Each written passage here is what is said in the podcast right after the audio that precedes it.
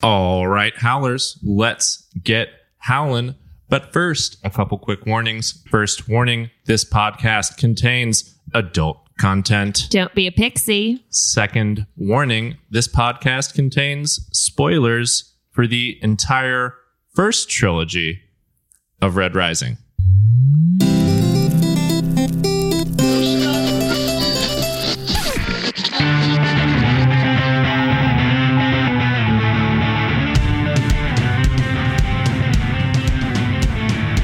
Hey there, this is Cross, And I'm PJ.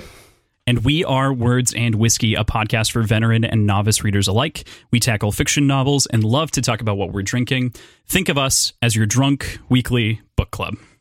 If you haven't been able to tell already, uh, we didn't start out the podcast. Some other people did. So uh, let's get Some into other introducing them.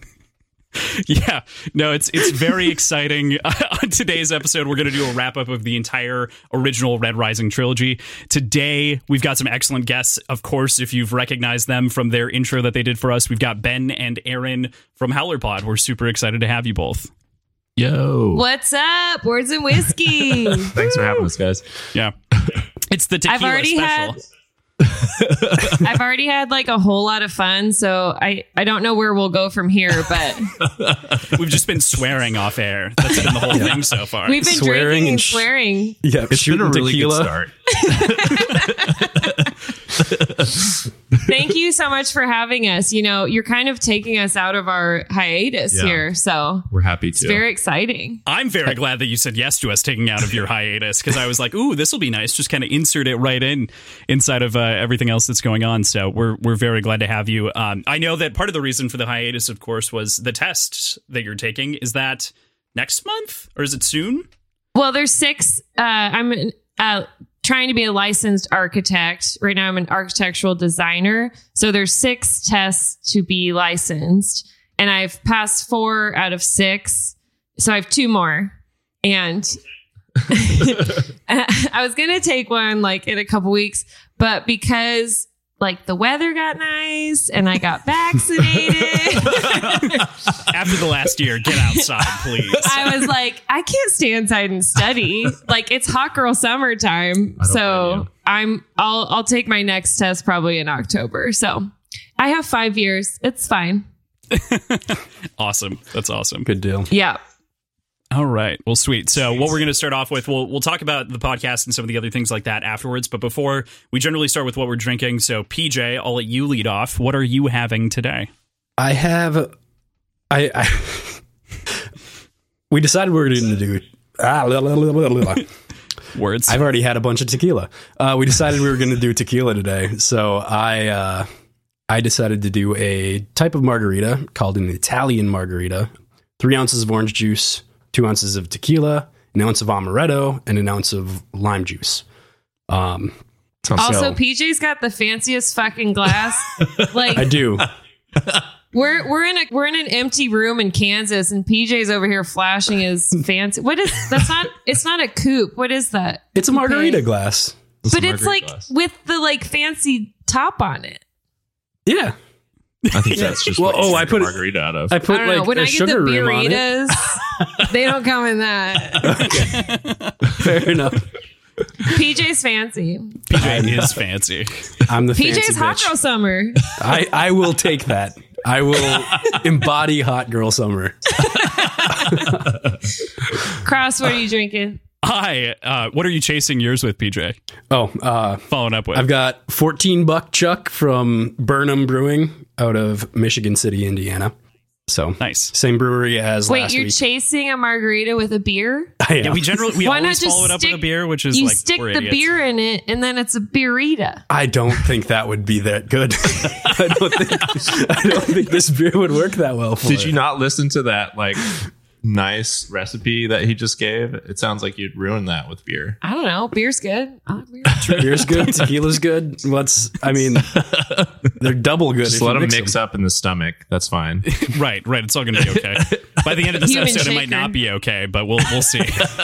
I to, to answer your question, Aaron, I am having Jesus Christ. I've already forgotten a Juan Collins, uh, which is a Tom Collins, but instead with tequila and kind of uh, flavored in the way that you might think of a margarita. It's uh, ounce and a half of tequila, ounce of lemon juice, half ounce simple syrup, three to five ounces of club soda, um, and then adorned with a nice little lemon wedge. I've lost That- all my ice at this point, but it it looked really good. You in the know, photo. your your glass isn't up to par, but the lemon wedge God. really kind of elevates Yeah, you a little it bit. does elevate You're it. really for sure. taking me down for the last episode. Man, we're just country bumpkins over here. Why don't you tell them what we're drinking, Ben? We're drinking, um, you know, something of our own creation. It's called a Terramana squirter because we're 12. Yeah. Yes, we were talking about squirt last night. This is We were. perfect. we were literally just talking about squirt. So it's like probably two ounces of tequila, Terramana Tequila by Terramana Dwayne The Rock Johnson, Tequila. aka my boyfriend. the unofficial sponsor of Howler Pod. You can put some, we do about an ounce of lime juice and then some squirt. Squirt soda. You got to put some squirt in it. which is And the can best. you tell my nails match the decal? Did you do How that cool- intentionally? It's the also podcast? a mini can. I don't have giant Did you plan hands. that? This is just a mini can. it feels like you planned that. Squirt. so I, I do have to say the reason we were just talking about this was tequila drinks and not to take away from your creation but that is a paloma exactly. yes. Exactly. Yep. Yeah, it pretty No, much yeah. is. It's grapefruit soda. Yeah. yep Right. And I've had palomas made by bartenders like at restaurants. And I'm like, this shit has nothing on squirt. True. oh i completely agree with you squirt is the best choice Without a doubt. So are you guys chasing with anything or just uh, tackling the the Terra oh my god, Terra Terra Terramana. Terramana. Terra Terramana thank Mana, family. you. Terramana. Ah yes. Family life. Tequila. we we like worship the rock, just so you know. That's fine. Everything's fine. That's awesome. That's such a great side fact. I'm so excited. you guys, I don't think I've been drunk at three o'clock on a Saturday in a while. It's well we're here to drag you out of your We're element, just getting so- started. gonna be a fun night. We, Woo. we've got a couple of hours to go yet, so uh, we'll see. We'll see how everything shakes out. Okay, cool. So very, very excited, of course, to have you guys on. I wanted you guys, just in case um, some of our listeners haven't heard, to kind of give the the quick top level pitch of uh, of Howler Pod to the folks um, who haven't listened to your show, who obviously should be if they're at all interested in what we do. Sure. Yeah. So we're similar to you guys in that we're a book club, except it's just a book club for fucking howlers. And we like to get wild and we do rereads of all the books. Um, so we've done all five so far. We read five or six chapters at a time, break them down, um, do an analysis, talk about our five favorite things. We call it the Prime Five. And then we've also done, I think it's like 22 character studies on um, different characters. So we break it out and do a single episode on a character or a couple characters at a time. We also um, we've interviewed Pierce Brown, my best friend. Yes. We've Um, interviewed the man himself and. We interviewed him when he was on tour for Dark Age. Right. And then uh, we've interviewed a few others, including like Pierre Ford, who is a huge YouTube star and even movie star, but a huge fan of reading. And who else have we interviewed? some other, you know, howlers from our howler universe. We also were famous because we're we're on one of the cards in the new Red Rising board game, thanks to our friend Miles Banksy, who's one of the uh, artists. yes. So, Bensky. Bensky, yeah. Miles Bensky, who is one of the artists. I always say Banksy, obviously. well, he does a really But good that's job. not He's his got a name. very like hard edge to to a lot of what he draws, um, which I I really like. Oh, Miles is the shit. He's also super fun to hang out with. Oh, he's so Oh, great to talk to. We've also interviewed Zeph Hawaiian just because we wanted to get some free food. No, just kidding.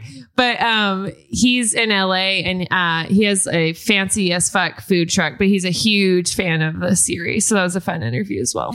Yeah, Zeph actually pitched me an episode the other day that we're going to be doing at the end of Dark Age. PJ Nice. doesn't know yet, um, but Okay, full it's- disclosure, I haven't received any barbecue. it's a little disappointing. Yeah, No, Logan's came in Call and him said- out. He was like, we Call won him an out. ep- I won an episode with you guys, and I was like, okay, I'll- I'll, Nice. make sure. I'll, Yes. I'll definitely, I'll definitely call him out for you. Lo- Logan's a maniac, but I love him. is. He's amazing.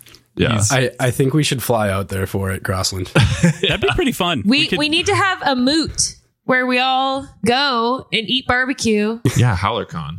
What's happening? no, but like the the podcast host. oh, the podcast. yeah, host, yeah. yeah. That's a good we- idea. the, Hail, yeah. the Hail Reaper folks have kids, but other than that, I think. yeah. the Do three they both of have us- kids? I thought just one Uh, of them. I think they both do. I think Oh, they both shit. have kids. Dads? Yeah. Dads. Dads.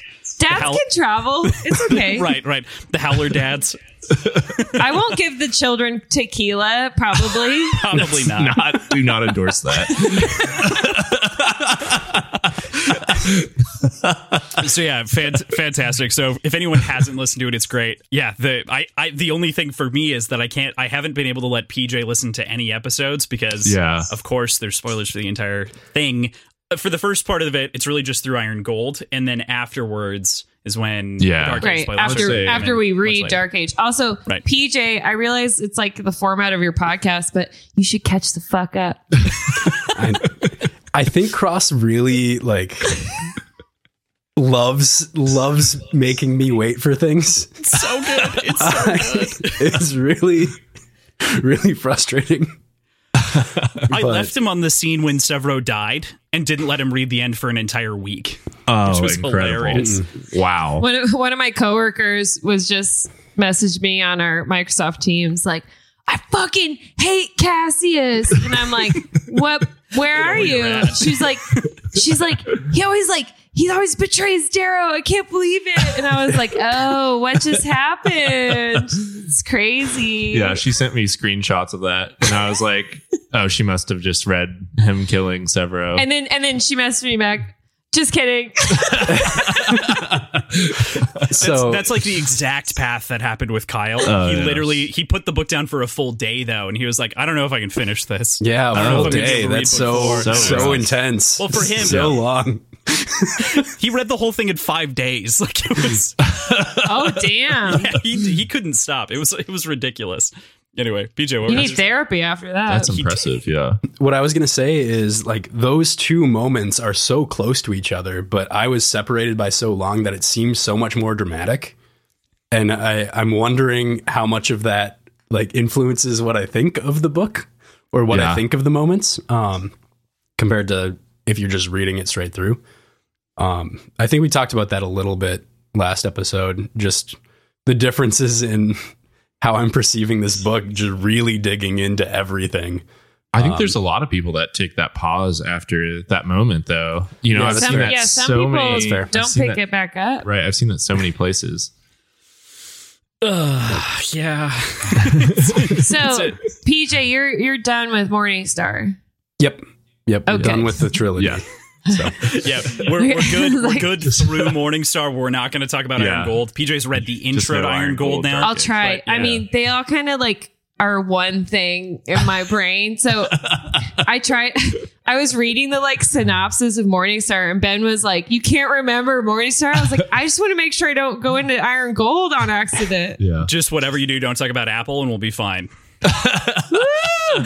I love Apple. Mm. I feel Apple's like left the out. rock to me. I was gonna say, don't get her started. yeah, we literally can't get you started because of this. spoilers.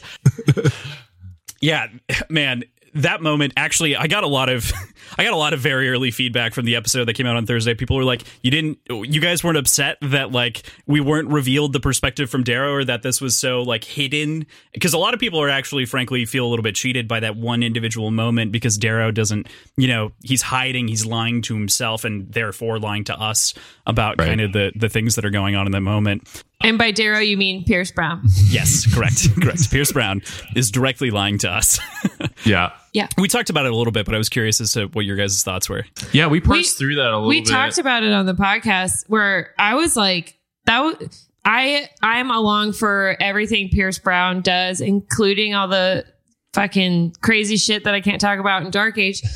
But that was one time where I was like, how dare you? Like he he and we talked about this. He goes into Darrow's inner Mm-hmm. thoughts from the protagonist's viewpoint, obviously, and he's having these fake feelings about Severo dying. And I was like, that's dirty. I don't know if it's necessarily fake feelings. There's definitely like misleading, one or two misleading sentences. Mhm. But when I was remembering us going back and parsing through it, like it wasn't as egregious as I thought it was going to be.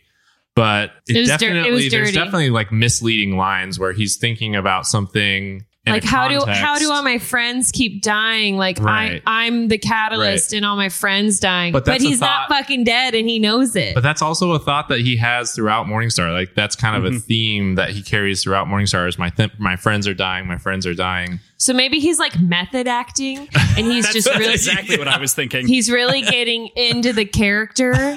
But the problem is, even if you were method acting, your your inner thoughts that he would always know that Severo wasn't actually dead. Right. He does hide that aspect from us for sure. Mhm. So that was dirty. And I I was suspicious.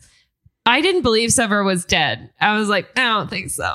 Yeah. Just because I was like, I don't trust you. This is weird. One of the things we mentioned in that in that breakdown was the fact that there was no sort of postmortem or obituary or anything in Darrow's head, Right. which That's a there good- would be. yeah. There was with Exactly, every other yeah. major character death, but also there's sort of the precedence from Pierce Brown to to hide information from the reader for dramatic effect. Like think about first book with the with the horses, the dead horses. Mm-hmm. Like that entire plan was completely shielded from the reader to let it sort of play out as it was happening. And I think uh, I think that was sort of the the approach he was taking there in in a similar reason. Um, but there there was a little bit of uh, misdirection, which I think Sure. it's fair to say that it was a little cheap, but I think it, it worked out. Definitely. And it it totally works as a reader once you know the ending, you know. But Yeah. And it's Uh. on, in in five books, it's the only time he's lied to us. I don't know about that. But well, like directly. fair. Fair. I like PJ's point though that the fact that Darrow's not, you know, like writing the obituary in his head as he's like laying there, that should be a clue to us as a reader that maybe this this is a little different, you know. And I'm, I will say I wasn't that suspicious of it. It was all Yeah. sort of retrospect thinking about it. Yeah. That, Oh, that I, I definitely took it hook, line, It- and it sinker did the first time. surprise I me. was, yeah, I was fully. I had the benefit of Ben had already read it, so I was like, he's not really dead, is he? And Ben's like, keep reading. It's so hard. What do you say? Like I know. PJ It's all just the like time just keep comes with reading. things I don't and he's know like, what else to He's tell you. like, I don't. He goes, I don't know. You have to keep reading. I'm like, see, then I know. We we don't generally do videos for the podcasts because I, then I can hide my reactions when PJ says things, um, which is important because there are a number of times where That's a PJ good just point, yeah. nails something, and I just go, I'll just lean back in my chair, hit mute on my microphone, and go, "What the fuck? How did you predict that? How did you guess that?" and we get a lot of messages from some of our, our our fans and stuff like that, which is like PJ is Nostradamus. Like, how does he just pick this shit out of the air? And I he get things forgets wrong about all it. the He time, too. Forgets about it. That's the true. other part is like you See- don't remember your predictions. yeah. Cross, this is why we need PJ to read so that he can tell us what's going to happen in book six. Oh, I am, I am the Oracle. I'll, I'll take that on. now we're fucking talking. The Oracle like of this Delphi. idea. That is We need PJ. Great point. We do need PJ. yeah, there there was the prediction where uh, in the end Cassius will like work together with Darrow and like the blood feud will be over and all that. I said that at the beginning of the book. In, Incredible. Completely fucking it forgot about started it. the third book before it was in our Deadpool. So we, I, w- I was just asking PJ. I was like predictions for everyone who's going to die or live in the last book, Yeah. and he came out with that as his reasoning, being like Cassius is going to turn code against the society and betray and become brothers again Wow. with. And I was like, what the fuck? And I just I hit mute on my microphone and I just sat there and I let PJ continue ranting and I just like put my head in my hands and I was like, this could be really bad for the podcast. like, if PJ Gonna just, ruin like, the whole lays into this podcast, fact, man. Yeah, I was like, Jesus. Out of my brain. Completely forgot I guessed that. so PJ, how how do you not like I I'm a spoiler queen. I'm like before I even read the book, I'm googling for spoilers. Like how how do you not see anything, or how do you not search for anything? very carefully removing myself and isolating myself from uh, communities that deal with it. So I haven't been a part of well, I manage social media. So yeah, DJ doesn't get cross with all spoiled. the social media. Yeah. I I joined the the Red Rising subreddit early on and immediately took myself off of it. I'm like, fuck this. I'm I'm going to spoil myself this way. Right. but I've I've always sort of held the the idea that I want the most like natural per, like experience possible. I won't even watch like movie trailers. Yeah, we're we're a weird. Our friends are very strange. We don't watch movie trailers. We don't go in with anything outside of like bland synopses to things, so that like we get a very pure experience. And Mm-hmm. one of our friends has cited this um, from early on, and I've also done this to a number of my other friends, which is also why we have a podcast in the first place because I drag people into shit all the time. That's my personality. I dragged Aaron into Howlerpod, so See, Oh, I get it. same. Thanks, Ben. Bioshock. I loved the game Bioshock, and I was like 11 or 12 or whatever, and I went over to my buddy Tim's house, and I was like, "All right, so if you're gonna play this, I'm not gonna tell you anything about it. We're turning off the lights. It's gonna be a dark room like a theater experience, and you're gonna be scared shitless." And he just played it for like 10 hours straight, and it was the best experience of his life. And I ruined him. Now he doesn't watch trailers. He doesn't read anything anywhere about anything. We have to like in our Discord channels, we have to spoiler it if it relates to any piece of media that he might watch Yeah. that we know. It's it's ridiculous, but it's that's that's like the level Man. of extent. I was gonna of, say, like, now I think you anti-spoiler created a we go diva. to. Uh, we've created. I have accidentally created like four divas. Yeah, we we refer to ourselves as Team No Hype for that reason. you know, Dude, actually, that's fucking really great for 2021, honestly, because everything gets overhyped. Exactly. you know, I live Yeah. the opposite. I read the last page of the book. I'm The only thing I've ever really spoiled myself on hardcore was like the Star Wars movies, the new ones coming out. And I that's like because you have like you could be emotionally crushed if it was bad. true, but Same. also just I like to see where the story's going and then see how the filmmakers like get there. I think And Ben I and I are enjoy that the same aspect person. of it. Yeah. Just different. And I'm like, I Midwesterners. like the Star Wars movie. They were fun. yeah. Lightning fingers. Lightning fingers, Palpatine. oh wait, spoiler! Like lightning fingers is in it. I don't. think That- so. I mean, Yeah, you're at this fine. point, if it's if it's more than like 20 years, you're fucked. So Yeah, I think I think it's fair at this point. Sick. All right. So, anything else you guys wanted to talk about with your podcast, or anything that you guys are planning or thinking of right now? Um, yeah, just you can check us out. We've got, I think there's, you know, 83 episodes or something like that. So if you've read the series and you feel like you want to dive deeper, that's where we're, you know, ready to go for you. you can follow us on Instagram, Twitter, Facebook, Etsy, Howlerpod. We're howlerpod at gmail.com. Uh, you can find us at howlerpod.com. That's H O W L E R P O D dot com. Love the Definitely, if W. you're, That's great. yeah, W. W. definitely, W. There's the Kansas accent right there. exactly, exactly. W. W. w. If you're on Instagram, definitely follow us because Erin's a meme queen. So I she's got was. fire memes, uh, red rising memes all the time. Ben Ben came up with Ben Ben finds all the videos. So if it's moving, it's Ben. But if it's photoshopped, it's me. But I'll always give her a meme idea, then she just improves it by 25% or I'll be every like, time. that's stupid. Yeah. well, we have a rule if you don't get it and immediately like I don't get it. yeah, then it doesn't go on. the And he account. shuts down like a lot of mine too. we're we're a team. I'm more weird. I'm like I'm like a fucking clown over here. Ben's like, no one can follow wherever that meme went in your head. I feel like our teams have similar aesthetics because PJ is the weird clown that just he was the one who was like, I want Grimace decapitated, but Grimace from McDonald's or whatever on an image, and I was like, all right, we'll love find that. an artist who will do it, like figure it out. Love it. It was, it was Keep the weird, man. Nighty night grimace. night, They're spelled differently, but it's the same. right. And yeah, we'll eventually be back. We're gonna come. We're planning a comeback sometime this year. We're We're still trying to see needing what Pierce is doing. It sounds like we're not gonna have a book this year for sure. Maybe not until you Did you know- see his latest? Oh, PJ did. I did. Yeah, No, PJ did not, but I told Yeah. him indirectly. Yeah, w- I mean, we're trying to like plan whatever we're going to do post Red Rising, but part of that is also trying to figure out where book six slots in eventually. Right. So it's like we have to, we don't want to pick like a new big series to take on. So it's like, how many one off books do we just like tag in here until we, yeah. we get to book six? I would be pretty surprised if we see it by. I mean, like I feel like January 2022 is like best case scenario at this point. I'm thinking spring 2022. Yeah. yeah. yeah, yeah, Dark Age is going to take us until September. So yeah. PJ's fucked, is all I'm saying. He's, got- he's taking Sorry, like 60 PJ. pages a week, which is nuts. You're not gonna like it. I'm used to it.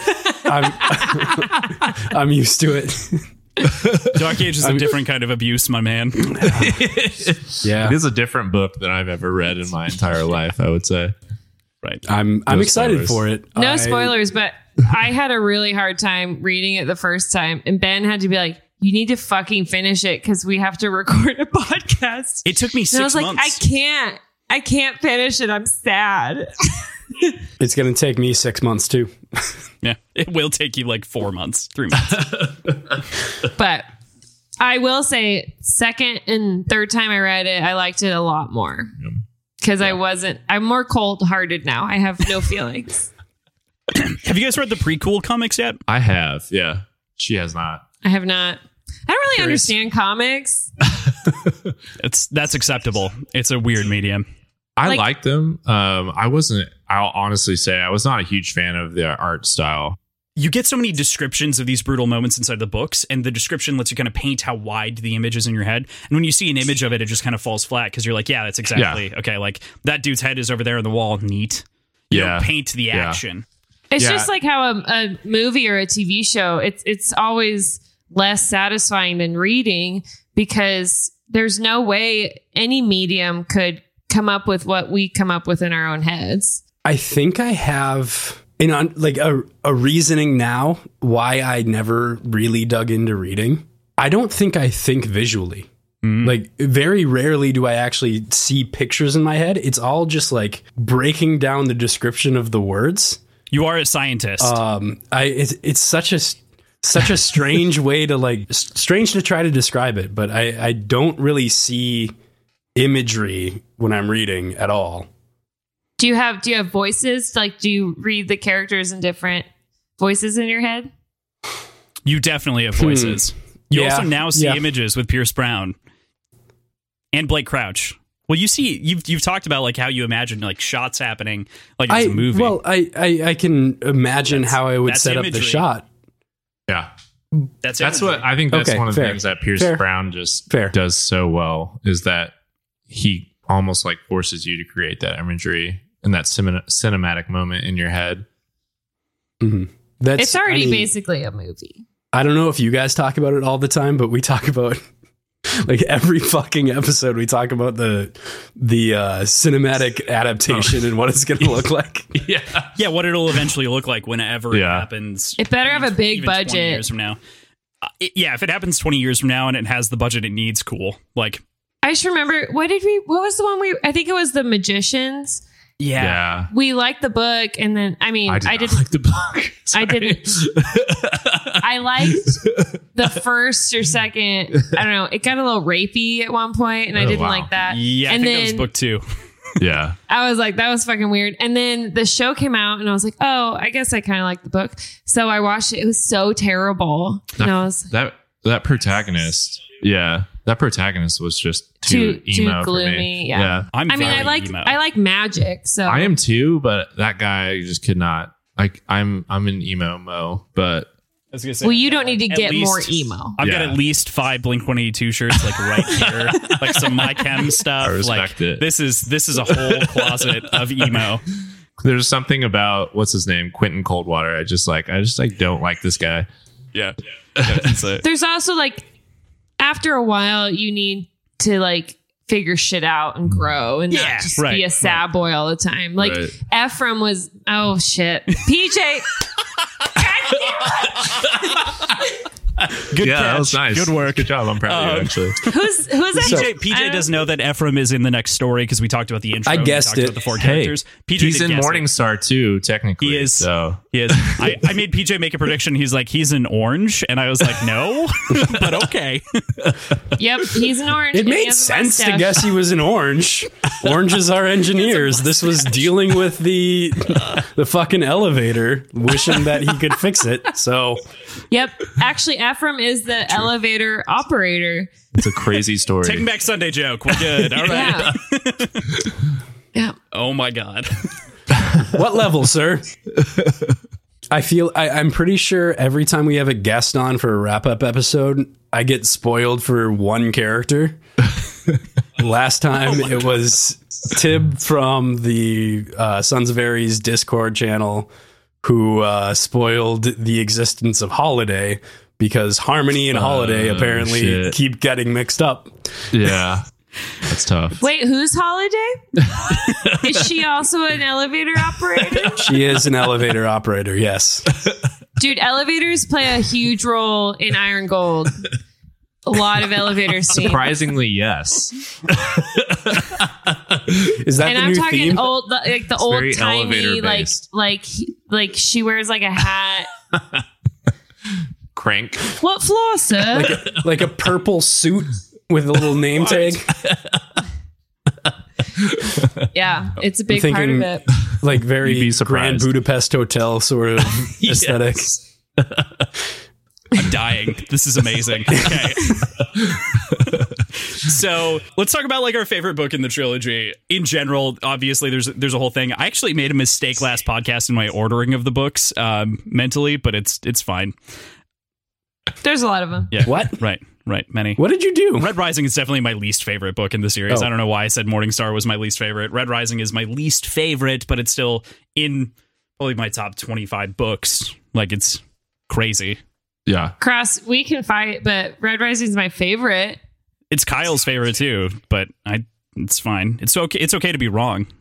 I just like the first book, and I I, I like meeting characters, Yeah. and I also really like the Institute. What And she's trying to say is she's basic as fuck. You like Hunger Games. Okay, got it. I Next. I do like Hunger Games. I do like Hunger Games very much. The It's, books. I mean, did you like uh the Ballad of Songs, Songbirds and Snakes? Is that what it is? The the prequel? Did you you I haven't read didn't it? read it. I you didn't haven't read, read, that. that yet? I No. didn't. I haven't either. I didn't know that existed I'm not a until big this Hunger Games moment. fan. it's from it's from uh, it's from uh, Snow's perspective when he's like a an, an adult, a fresh. I heard adult. about that. Yeah. Oh, It's- I heard about it, and I was It's like, I don't care about snow. Interesting. I don't know if it was necessary, but it was it was, it was good. It's fine.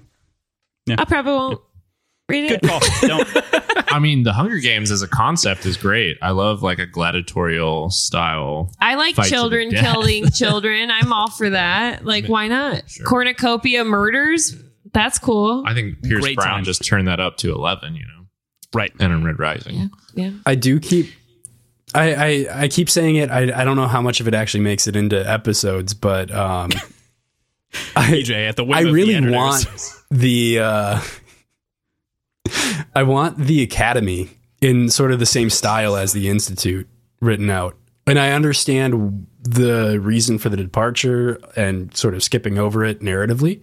But I think it'd be really cool to see that written in the in the same style as the institute was, because there's a lot of content that could be there. Totally agree. I think that would be a place that would be ripe for the TV show to explore. Like instead of having that two year gap, putting the Academy in there as a full season Just make it longer, and as long as possible. yeah, Mhm. um, I think that would be awesome. I agree. And I fucking love space battles. exactly. That's like why we're here. We love space battles. We're here for the space battles. So I, I definitely agree. Like, just more, please. And Yeah. I totally agree with you. I think that that is the place where the TV show would exist and could add a little bit more Right. there for sure. I also think that in Morningstar, each part would almost be, or each maybe you put you shoehorn two parts together, but all two parts. If you put two parts together, that's a season of that book. Like you wouldn't just do that over one season; you'd do it over two Yeah. because there are moments there that you need to you need to sit in a little bit longer. Right. Th- this isn't a spoiler, but I feel like the TV show honestly should just be the first three books. Like them trying to adapt Iron Gold, Dark Age into a book would just be Into a- ma- movie. I mean, into a TV show, sorry, would just be massive. And I think that you could adding in like the Academy, maybe adding in a Mm. More Sons of Ares, a Sons of Ares element where you've got Dancer being a more prominent character or something like that. Um, you could really, you know, you could get five or six seasons out of that pretty easily. I, I was going to say you probably have five seasons at the very least with the Yeah. original plus the Academy, Yeah. um, the original trilogy, and then if if it goes well, you would do the sequel Yeah. series. We should probably write the show, like the four of us. I've Love been it. doing screenwriting for a bit now, so like it's cool. It's cool. I haven't, but I'm I'm here for the uh, female perspective, Perfect. I I need it. At the and very I least. I'm here I to don't write say female characters well. more. I'm here to say that. I'm here to say more Mustang and more Victra. And Erin is our first female guest, so what's up? I'm also here to say who's holiday. She's in the. Just kidding. okay. I honest like spoilers are hard for me because I don't know when things happen. Like just that 10 year time gap. Just don't talk about anything after the 10 year time Uh, yeah. gap. Iron Gold Which like one? splits in half for me in my mind and absorbs into Morning Star and Dark Age. Like it's not really a book.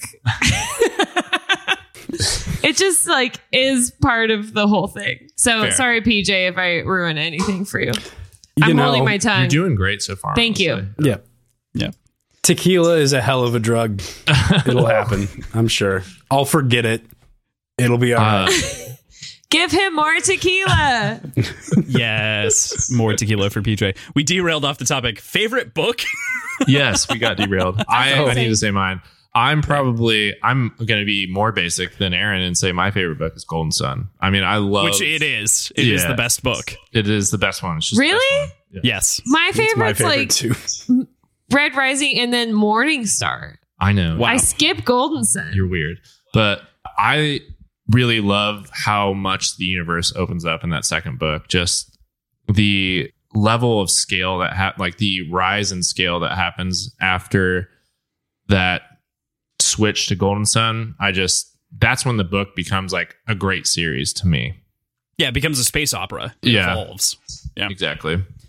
It's the Charmander into the Charizard, you know? Yes, I love Of Charizard. books. I was Right. more of a you know Blastoise War Turtle guy. the fuck Yeah. are you talking about? You also Pokemon, skipped. bro. oh my You god. also, I did skip Charmander, excuse me. no, no. You said Charmander's first, right? Yes. Did I say And then- Charmander into Charizard? Yeah. Oh Gonna get dragged for that. this this is deep nerd shit. Did you not play Pokemon? No. Damn. I was into Sailor Moon. I feel bad for you. Then. no. Well, that's that. I mean, Sailor Moon's acceptable, though, so we'll Thank you. pass. I'm obviously Sailor Mars. Naturally. It's understood. Good, good call out.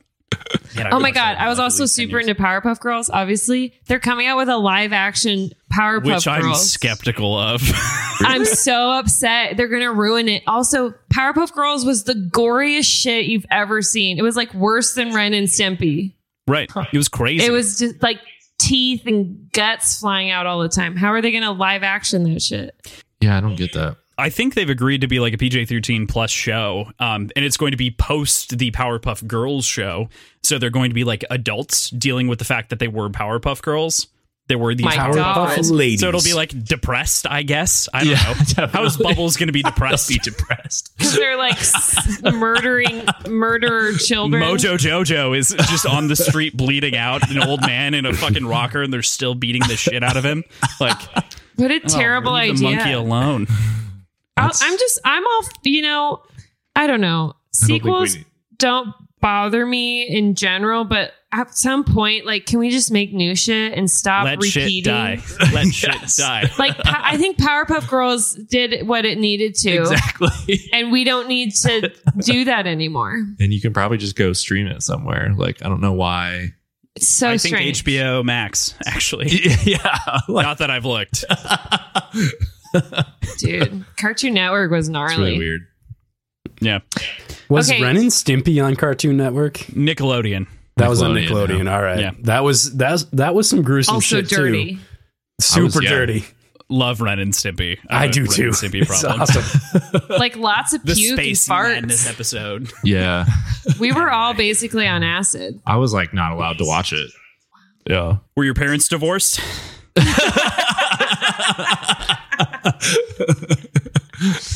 Just curious. Oh man, My No. parents were. No. I just Shit, wasn't we're allowed not to watch clowns. it. Yeah. he I was just- raised Catholic. Yeah, they're Mm. they were just religious. No. Watch whatever the fuck you want. Dude, I was watching Veggie Tales and Ren and Stimpy and Powerpuff Girl. Like I was, I was so confused. that does sound good. Like are are Very cartoons conflicted. nice and Christian, or are cartoons like murdering other children? And then you get Johnny Bravo in there, who's like just very wavy. like just very. You rewatch Johnny Bravo episodes, and you're like, okay, Seth MacFarlane somehow had a career after this. Wow, Yeah. And yeah, he was a predator. Johnny Bravo was preying definitely. preying on women, Big time. and he would be canceled today. Hey, pretty mama. I'm That was so good. Thanks. Okay, PJ, what's your favorite book of the limited books that you've read? Thanks for keeping us on track. yeah, there we go. Re railing us. Um, I'd have to say Golden Sun as well, just with the expand, like the expansion of the story and the settings and all the new characters that we that we get. Ragnar specifically. yeah. I yeah, I I really I really love that book. I feel very absent-minded because I was looking at my bookshelf. I don't know, like a week ago, when I was preparing these notes, and I just noticed the different symbols on top of each book. Of course, the red symbol on top of the first one, logically, the second book with the gold pyramid, and the third book with the obsidian moon. I want to get your guys' thoughts on why they chose those for each of the books and sort of the emphasis that that places in turn on the stories. I mean, definitely for Morningstar, the Obsidian uh Half Moon or whatever. Arduwe That's, that's Morningstar, Tyr Morga. And Yeah. him like convincing the Obsidians to be on his team, basically. I mean, that was just humongous. Is basically the only reason they won. Is Mhm. just convincing Sephi and the entire Obsidian squad to to To rise up. to rise up. So Mm-hmm. yep. The other Um, two, uh, it's literally in the name of the books, Crossland. I Leave would me say, alone. Yeah. Yeah. The what is it? The- It's the pyramid on the second one. right. Okay. I will say the wing on Red Rising, it is very Hunger Games. I So feel that like it's the one's got culture red. that we spend the most time with in That's a good general, one. kind of inside of the stories, right? Like Because the that, first one yeah. we're inside also, red of Darrow's head. red is in the title. Red Rising. Yes, yes. So PJ that's- pointed that out to me and was like, "Just sucker punch me in the Pretty face." easy. what are we gonna put on this? It says red. I do think you're right though, because like Golden Sun, he is just he is navigating that pyramid like the entire Yep. book, and and then in Morningstar, we're spending so much time with the Obsidians, and it's such a important part of of that book. The trip down there, Ragnar dying, convincing Sephi to join, and that like shows you that I don't know that Darrow like actually is able to sell this. And I think that's part of those tests that Mustang gives him. And it's just critical to their success is Darrow actually being able to sell this revolution to the rest of the colors. Yeah, Yep. nailed it. I've, I've nothing else to say. Perfect, flawless victory. I would say I agree, but I looked outside and there was a bunny and I got like super distracted. I was like, My podcast host, everybody. I was like, oh, there's a bunny. Great point, Ben. I totally disagree with you because obviously you're wrong about everything. And that's our And- dynamic on the podcast. Um, damn it. yeah, right. And actually, it's the pyramid. No, I don't know. I have no idea what just happened. Yeah, that's fair. That's fair. But I to balance it out. So Cross's favorite book Golden Sun. is Golden- Golden Sun. PJ Golden Sun. PJ Golden Sun. I'm You're- Golden so Sun. I legit is Red Rising and then Morning Star because I love fucking battles. I like stabbing the sovereign in the gut multiple times. Like gold, I like Morning Star. We get like a nice little bow at the end, and I like a happy ending. She does like a happy ending. So, you know, we bring a baby out, there's fireworks. like, that's great. That's uh, that's exactly where Kyle lined up. Though was with you. He was he was Red Rising first, Morning Star second, Golden Sun third. Um, Interesting. and uh, he did it pretty much exactly for what you said. He was like, "Yeah, I love," uh, even though it's cliches, like baby at the end, cool. Um, Love a And baby. he was like Red Rising, the introduction of the characters, the world building, everything like that was nuts. The original Howlers is where he really like loved the first book. and we get to see fucking Aja, the best fighter in the universe, who fucked my boy Ragnar. Like, she gets killed. Oh, It's and Marsha, amazing. Yeah, yeah. It's it's really interesting too because I she it's effectively like a four versus one, right? And Yeah. typically you only see like those four versus one moments in the prote- from the protagonist like struggling to fight off all of the antagonists and to to kind of get the opposite perspective of one antagonist fighting all of these people off was was interesting because obviously if you flip the camera around she's the antagonist of her decisions Yeah. and you kind of get a weird a nice like dualistic view there Right. I love It- that. I I I just thought too because I'm trying to figure out what happens in what book. But PJ, did you cry real tears when Ragnar died? Not real tears. I, I not real tears, but I was PJ doesn't definitely cry. upset. PJ is a six no seven emotions. gold actual humanoid and does not cry I cry. once in your life when you were born. I really do rarely cry. Just but so you guys know, I'm alive. I like to feel like I'm sort of like in tune with my emotions. I cry once in a while. I can. what what what I did you can think admit about that. moment on the ice? I, I I was having trouble believing it. I really like. I talk about this a lot. There's a there's a whole lot of resurrection in this book Oh, okay. or in yeah. this book series. Like there's a lot of a lot of death coming back to life. Mostly, So I was really one. waiting for that Okay. to happen. But I think I think it needed to happen. I think it it produced a whole lot of inspiration for everybody that was around to see it and all of the obsidians in general, other than his mom apparently. Oh, she's the worst. The worst. Uh, She's dead though. so it's Fortunately, okay. she doesn't stay with us too long. Just wash your face, Aaliyah. That's all I'm saying. ben isn't a fan of her big black head. All you got to do. She needs a charcoal rat mask. Warm. yeah. Put it on your face. Two minutes. Pull it off. Scrub a little bit. You're done. Ben's Aaliyah. okay that she's like murdering everybody. He's like, okay, whatever. But like, at least use one of those strips that takes your blackheads off. Just like some pork Mm-hmm. strips or something. Just clean it off. I mean if you're in a pinch, duct tape or something. Like Her nose is probably big enough and strong enough Yeah. that she can do it. exactly. yes, us big, s- nose strong people definitely understand that We'll duct never tape know. functions. How how tall are the obsidians? I know I know Aaliyah and like uh, seven feet. Yeah. so Ragnar are pretty about close. the same size, right? Yeah. Because Daryl's like Ragnar is- six five.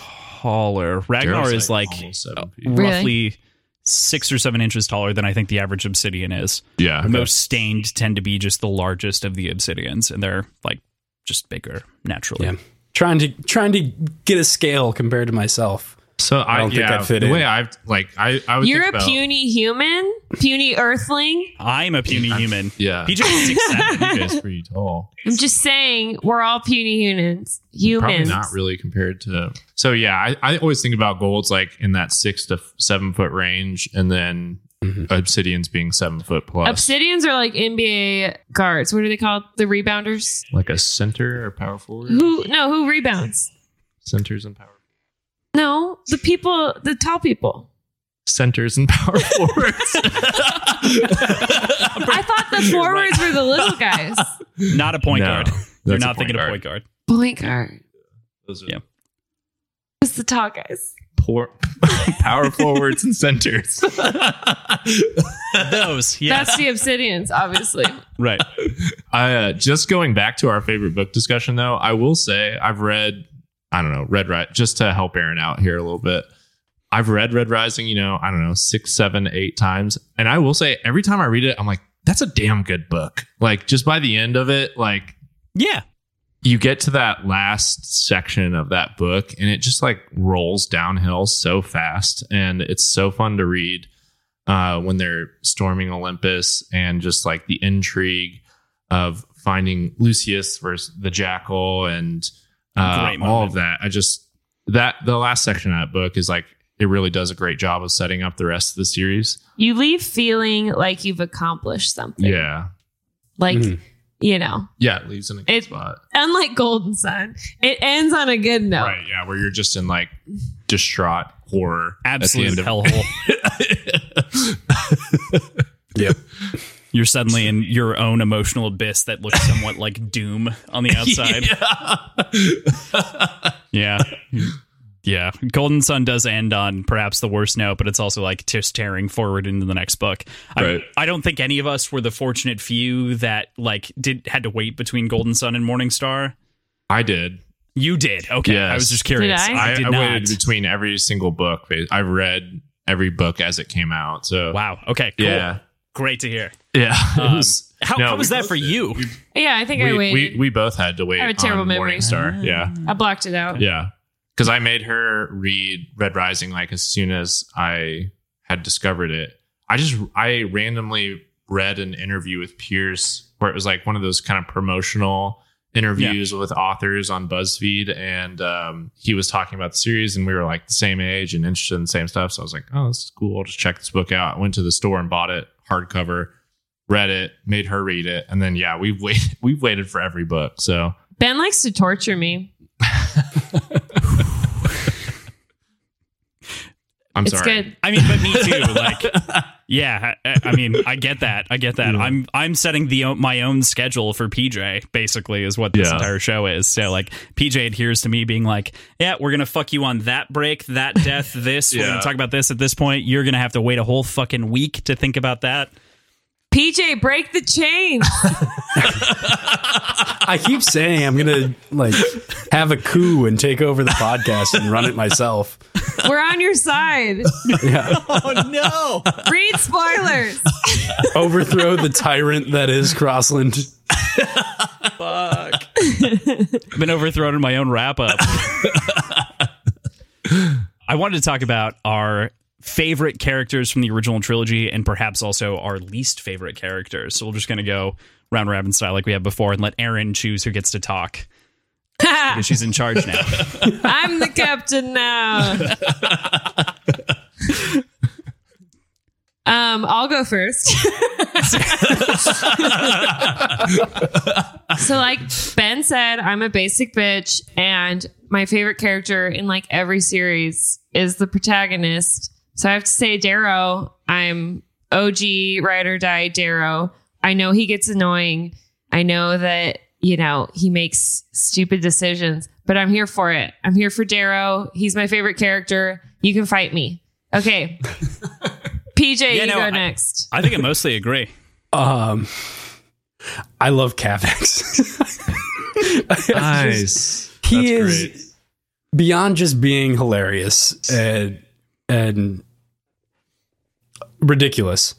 He is loving and caring and intelligent and powerful and just kind of he commands a room when he needs to. But also he has a dire fox and loves the thing. like he's he's this like mushy old man that's also just a fucking brick house. Like he is Man, PJ, I, I'm sad to say it. He's not in the second trilogy at all. So this is all you get. All right. Well, Aaron. that was good work. That was good. Just awful. You guys are blowing my cover. I think that you blew it. I, I couldn't help it. That was so good. I'm very pleased by that joke for all of the reasons you'd expect. for, just for that, I'm not taking the uh, the shit off my mustache. I'm gonna make you guys look at it now. Dude, it's fucking fancy. Yeah. You need to raise a pink. You need to raise a pinky when you drink. You couldn't help but take it off. You couldn't help but lick, lick that little succulent bit off. It the bits doesn't of your feel hair. good. It doesn't feel good to have it on there. I know. I have to wipe my mustache off too when I, I- yeah. when I drink. Aaron, thank you for bringing the female perspective to this podcast. We're Okay, very Cross. glad. Who's your favorite? Shit. Um, I don't even remember what I said last time I said this, but I'm gonna go off the cuff and I'm gonna say again, Roke is my favorite character. What? I like Roke because he's I Roke is very. You're a conflicted. Roke sympathizer? I He's am Roke. a I quit. sympathizer. Goodbye. He is Rogue. He I he man, is I, Rogue. I feel I feel Roke through the first book and into most of the second book, and then at that breaking point where it's clearly Darrow's fault, that's where I I separate from Roke entirely. But I I firmly believe that a lot of love is given to Tactus as this like he's he he could be better. He could do this. Like if if only Lauren would have given him the chance. Like Tactus has nothing but like a track record of betraying people consistently for power. And there's no way that this was suddenly going to be a turncoat moment for Tactus in my head. Th- It is a it is a wonderful and a beautiful moment, but comparatively, all Roke needed was a little bit of trust and a little bit of like fostering of love in that relationship because he's a needy little bastard. Um, Wait, but And he's if, like- but he's your favorite? yeah, right. He's your favorite needy little bastard? he is my favorite needy little bastard. Okay, just clarifying. yes, uh, he's a clarifying and judging. you know. I think Roke is a very complex character, and I think he's emblematic of a lot of the things that I like about this series, which is that it's not so easy to pick out anything, and like no one is one note for the most part. Do you like poetry? Shut up. Leave me alone. He already told us he was emo, so it makes this is making sense. Do you like the poetry of Blink 182? I know he moved it. I did. yeah. No. Does your opinion change about Roke over time? oh, of course, of course. Because like naturally, the the thing with Roke is, especially in rereads and things like that, Roke also could have been forgiving, but it's not his nature because he just accepts the society for what it is, right? He also had the same options that Darrow had, but instead chose to go with what he knew because it's the power structure that's safe for him. So that's kind of the that's the that's my comparison between like Tactus and Roke is Roke goes with the safe power structure that he knows, Tactus goes with whoever's in power that he can lean on. Right. And tho- that makes them an interesting dichotomy of characters. However, I still think that means that Roke, at the very least, has some morals, wherein Tactus is like just fuck it of the week. Like, Tactus also had a very complicated family dynamic. yes. Right. Just That's saying. very fair. I mean, I'm not a fan of Tactus, but you're giving a lot of leeway to Roke. I do. here. I mean, I, I agree with the point. I think Tactus gets way more leeway. I mean, his poor violin. I, I do I do actually sympathize. I think that is the one note where I go like, oh yeah, Tactus wasn't just a trying to be a piece of shit rapist inside of the institute, which is where Yeah. my head goes every time because like Yeah. to me that's the one flaw with the original Red Rising book is that there's a lot of like repeated sexual assault. um, Right. that's kind of an undertone from some of the male characters being done. A lot, a lot of the rape though is Titus, right? Not Tactus. Titus and, And Tactus. Tactus, yeah. Tactus was going to what what was her name? Millie was it Milia? I don't think it was Like Milia. that, yeah. It was it was one of those one or of the maybe she characters caught inside him the or first. something like that. Milia caught Yeah, him yeah. with a different person from Diana, I think. yeah, Yeah, and man, it's I a don't little know. tough for sure. Yeah, like I mean, I'm not sad what about Tactus at all, but I mean, I've only met a few Roke sympathizers, so you're kind of like a unicorn. I think they're out there, honestly. I just think that Roke got done dirty by Darrow not telling the truth, and I think that that's the entire point of Golden Sun, though, is that like he doesn't tell the truth, and so Yeah. he's he reaps what he sows in his own right because he doesn't tell the truth. Right. I need to shut the door. Hold on. I just don't think that Roke. I don't. I don't think that Roke was ever going to be willing to listen to the truth. Maybe, but he would have at least given Darrow a warning. That's always my like go to is like even if he knew that he was going to have to betray Darrow and he and Darrow had been very truthful, he probably would have given given Darrow like 24 hours to escape whatever it was. Because Roke was so willing to sacrifice his entire family like position, a ton of money and everything else to like save Darrow from execution basically at the gala, like Gala Gala. yeah, right. Gala gala, whatever. Si- Uh, PJ, that's an inside joke on Hallerpod, which we know you haven't listened to. So that would explain. I it. will now. Like I've got. No, you have one more book, and then you can do it. do I have to finish the other book you now? have to finish Iron Okay. Gold. There are Iron That's Gold true. spoilers. Truth. That's probably yeah. You're probably safest if you finish Yeah. Iron Gold. Sounds good. Uh, I was gonna I, I like tried to pick out some episodes for PJ and it was like, no, they talk about this there. Yeah. I can't do that Yeah, one. Iron Iron Gold's throughout Which the is whole okay. thing. There's like a point when Dark Age got released, and we're like, Dark Age is out, and then you know to stop. Yeah. Anyways, Uh, Gala sor- Gala. Sorry to sorry to like interrupt a little bit right here.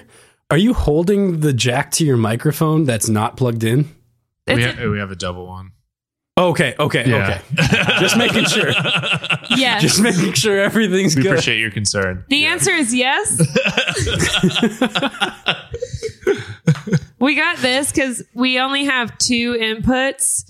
Um, Okay. And when we interviewed Pierce, we had to buy one that was split so that Ben and I could be like this, and then Pierce had his own.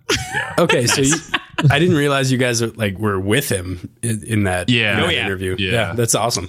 In a bookstore, right? Yeah, I was and like, we were all drunk. I think. yeah, I I had on accident. We were in Colorado, so first of all, the al- altitude's a little higher, and then we were at a brewery, and I'm just ordering like I like wheat beer, so Well, I we were ordered both- one.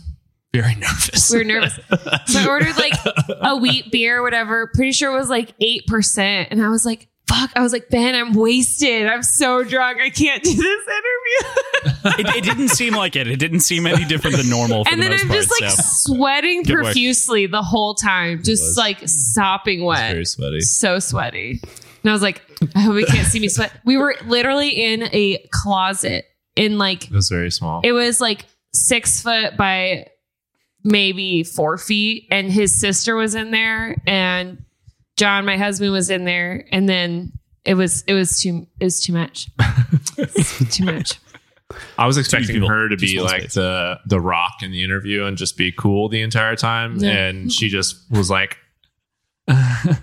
and and so I was just like, okay, well, I, I got to do this. So I was like, half the time I was just like looking at Well, Pierce no. and, And talking then- to him and thinking in my head, I was like, that's fucking Pierce Brown. right there. Ben, Ben, in in our dichotomy, Ben is the true nerd and like knows all the shit that Pierce is talking about, and Ben also like loves history, and Pierce is talking about like actual historical facts, and I'm like, I gotta fucking see in history. I don't know what's going on, so I'm just sitting there like smiling and nodding, like I like books. I like space, but I, I I was lost for half of it. I'm glad you held on because That's I was great. like, yeah, I was just like, just look him in the eye and let's do this. I was a, Amazing. I was just a fly on the wall, honestly. No, he's so cool. He's so easy to hang He out was- with. He He, made it very easy. made it, and very- you know, we on PJ. You don't know this, of course, but um, we met him on accident. We ran into him outside the bookstore, and he was with his mom and his sister. I was like, "Oh my god, hey, Pierce Brown, we're Hallerpod," and we like kind of did like a little we hug hugged. a little hug. Yeah. And I hugged his mom and I was like, "Oh, I love your son. And then um, I definitely like looked his mom in the eye and said, Your husband is is hot. Yeah.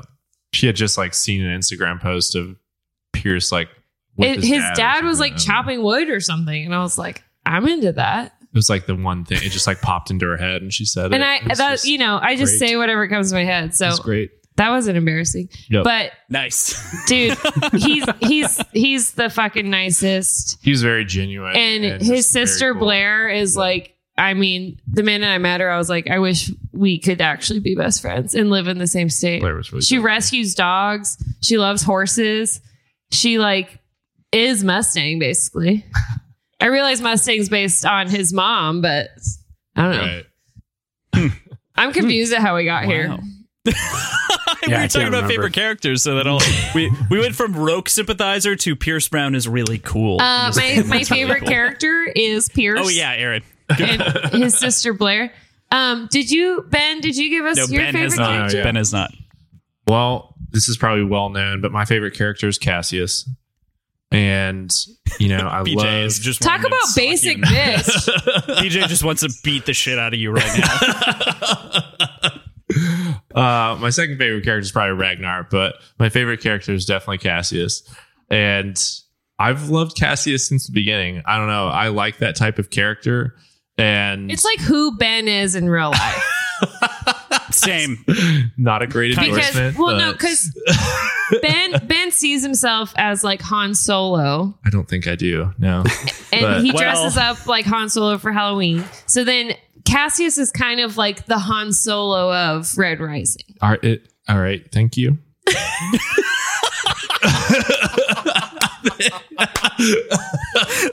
That was amazing. that indictment right there is worth the entire episode. dude harrison ford is the shit it's a good I- course. You are fucking killing me right now. it's a great thing You've been sold out. You've been sold out. I know. She just saw me straight. down i'm the not river. lying so Everybody knows you're not lying. That's the problem. so what I think is really funny about that interaction is on our last episode we did a prediction of what's going to happen in uh, Iron Gold, and I likened Cassius and Lysander to Han Solo and Chewie going off on their own. wait who's who's who well, Cass- I, I didn't I actually think, ask him that. Funny enough, good call. I think Lysander would probably be Chewie. Because does baby yoda come into this at any It didn't. point It didn't come into it. Uh. um, it's too bad Your Star Wars knowledge is insulting. but I'm a deep Legends EU could've. fan, uh, for the could've. record. are my cannons mixed up Stop. No, no, no. You're you're No, good on the no, cannons. you're You're good on the cannons. So far, so far. No, yeah. So I'll try and explain my. I think Aaron explained it pretty well. I do. I do like a rogue man and yeah, Rokish, maybe Rokish man. ish. Yeah, I No, like. I like no, Cassius. Shut up, no. Crossland. He's Honestly- saying Shut up. rogue. I know. I know. It was, Uh, it was a play. Ben damn doesn't it. like I rogue. Almost did it. Damn it. So the reason I like Cassius, I think he is one of the like most human characters in this series. Like he's just been through a lot of shit that's out of his control. Um, he didn't ask to sign up to be in the institute at the same time as Darrow, and this once in a lifetime gold uh, shows up. And he tears down society. He also kills his twin brother, who he loves. And Cassius is fighting through all that. Um, and I think that he's actually, at first, he's very unreasonable about that situation, especially with Julian dying. And I, I can't blame him for any of that. But he's just been put through so much shit throughout this entire, especially the first three books, um, that he has to deal with. And I think when he ultimately makes his turn at the end, like he's making his own decisions at that point. And I love that he's able to do that he's able to connect with Darrow in that last moment. Their, I don't know, their friendship, enemy, like their frenemy ship, I guess. You know, that Fren- dynamic dynamic between the two Hashtag of them frenemy ship. uh, is that's that I love that, and I'm always for some reason like I'm very much like I don't want to follow the crowd. So Aaron being Darrow, like, and that dynamic, I'm gonna choose Cassius. Yeah, uh, and I like that. Some emo boy shit. I get Yes, exactly. yes. God, uh, fuck you, PJ. I want to talk about someone so bad right now, and Oh you know who I want to talk about. Sad boy hour. it. The sad boy hour. I'm very excited for that in the future. So I think we'll that- get I together don't know, again and he's just- talk about it after I've finished the yes. Yeah. Okay. Finish the It'll, it'll story. be good. It'll be. he's been through so much and, and and a lot of it wasn't his choice and he's just been put through it and um, he just tries to do the hon- honorable thing and like he's getting pulled in so many different directions constantly he has this pull from his family like he has to defend julian's honor he has to defend the bologna name and it's not that he's necessarily even interested in doing that he is forced to by this society that he lives in and I don't know. Once he decides to like break out of that and go out on his own, I love that aspect of his character. Yeah, when he's when he's got nothing else left, he ha- he doesn't have that family like pressure Right. for the most part outside of his mom left. Yeah. And I, I just love his growth and um, the fact that he's just constantly put in these terrible situations, and that's kind of like life where you just have to fucking fight through that type of stuff constantly. And and I don't know. To me, he's very human, so that's why I like Cassius. He also likes his dimpled chin and his golden And al- curls. also, he's hot, so who doesn't love that? I mean, I, that's why I like him. That's why Aaron's here is all of the hot golds. I like the butt chin and the curly hair. Mm, what? nice. I like a nice butt chin in my characters. That's how I imagine them. Strong butt chin. That's what I'm here for. well, good. I think we covered uh, all the men. So, who are your favorite female characters? Ooh. Uh, So on the last podcast, I actually I remember now I did say Victor is my favorite character because I think she actually is my favorite character. If you subtract some of the complexity of Roke, um, Victor is kind of the polar opposite of Roke Yeah, in the same family situation, but on a completely different side where her her morals align with truly good people and she can be realigned very easily. And so I think that she tracks as really my favorite character, but Roke I think is my favorite um, lens to view the entire story through. So And Victor Vict- is for sure. Victor my really favorite character. blossoms in the second trilogy, which we're not allowed to talk Yeah, I about. don't, I don't want to talk about that whole tree thing, but no one wants to talk about that. But um, uh, dude, Victor's a fucking badass. she's awesome. Yeah. I I hope to one day be Victra. That should be my goals. I think I'd have to say, I'd have to say Aja, just from the complexity of her Nice. character yeah. and the way the way her uh, her morals kind of shake out.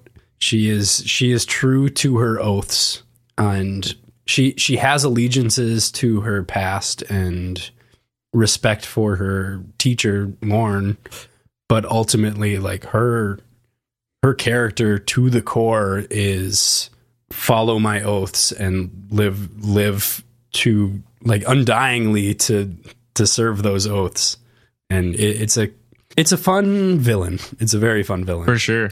I love the moment where like when she's dying and just like the you can see the love between her and Octavia and like the admiration between the two of them and just like how much both of them are upset by what's happening. you know, and it's just I don't know. That that really gives you a lens where you can empathize with those villains in that moment. Yeah, Pierce Um, definitely doesn't let us um, miss out on the pain of our enemies and and humanizing everybody. not at Sure. Mm-hmm. all. Mhm. Yeah, great call. Yeah, he's it's like that's one of the best parts about these books. I think is like the villains definitely do get humanized. You can definitely see where they're coming from, and, and in that moment, it's just very human reaction that they're both having to, you know, losing everything that they've worked for for fifty years at this point. You know, like sixty yeah, years. most of them. Yeah. Yeah. Ugh. how I, I never thought about that how old Yeah. is aja she's like sixty. 50. I was just yeah. like 60, sixty. yeah, yeah. yeah, Octavia's like hundred, right? 90 to 100 yeah somewhere Yeah. in that range Hey, know never if she fight a made it to river, 100. guys. never considered that never never. fight a river considered that she was an old fucking woman right. like but but it- she's old but not by society by Yeah, Right. they have Society. better Okay. Botox Yeah. in the future. Yeah, Lauren's like what, like hundred there ish. you go i mean to, to be fair my dad looks like chris traeger at 50 and like he my dad is only 50 but also he looks like chris traeger Mm, he looks like a 30 year old at 50 which is like he looks pretty to me impressive. like when i picture golds i'm like my dad Yeah, looks younger than i do which is ridiculous So he's like I a think- zaddy. so upset yes Sa- same Upsetting. as like same at, same conversation where we were talking about squirt yesterday. Um, we, were, This also we couldn't came up. remember Rob Lowe's name, and we just said Crossland's dad, but as a celebrity, and we- everyone knew exactly what we were talking about. It's fucking ridiculous. I'm gonna send this to the fucking group chat at some point here when when we level out. But uh, um, your favorite, Aaron, your favorite female character.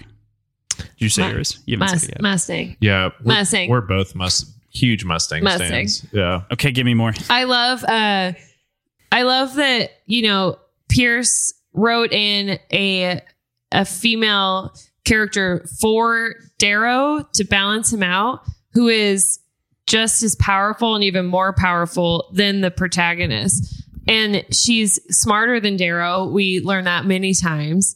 And then she's also a badass fighter. Um, we see some of her skills more so in in the second trilogy, PJ. But um, uh, I I love that she can lead and sway Darrow with uh, softness and with grace, while still just like outthinking every single paradigm. I think one of our favorite things about her, especially, is that like she helps Darrow cement his philosophy, and it's and really, really, Darrow's just like a raging, uh, revenge thirsty red until Mustang comes and actually makes the the dream of EO like tangible, Right. and it it's the only thing that actually can make it happen. she makes in that the like future. a real connection. She refines that idea in in Darrow's head, and that honestly is like what inspires Darrow to do the things that he does. If he doesn't have Mustang, I don't know if he ever gets there. I mean, think of the the Gala Gala, like without like that's fired. like the point where Darrow, you know, has basically a bomb strapped to his chest and he's about to suicide bomb everyone. That's where that's where his path would have ended if it was just Darrow. And if if EO already left him, so all he has is is harmony and this like revenge hungry red driving him. So what what makes him live for more and like take the higher ground and not blow everyone up, including himself, and outthink everybody, um, I think is the influence of people like Mustang. Right. Uh, yeah, I don't think he ever gets there. And like sh- he, I mean, Mustang like cements that idea of live for more. Why are we doing this? Can we build instead of break everything? And you can't just kill all the golds, basically. Right. You can't just Right. commit genocide the opposite way from what they were doing to the Reds. We have to like remold it all.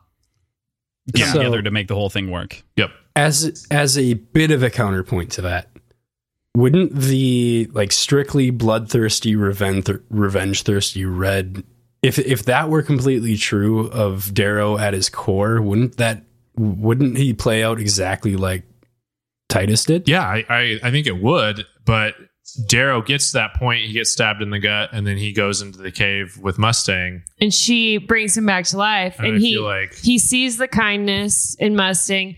I mean, he had already seen the kindness in Julian and Cassian when he befriended them. And you see him in his turmoil. He's like, oh, wait, I, I'm supposed to hate these people, but he sees the humanity in them. So Darrow is able to see their humanity, whereas Titus wasn't.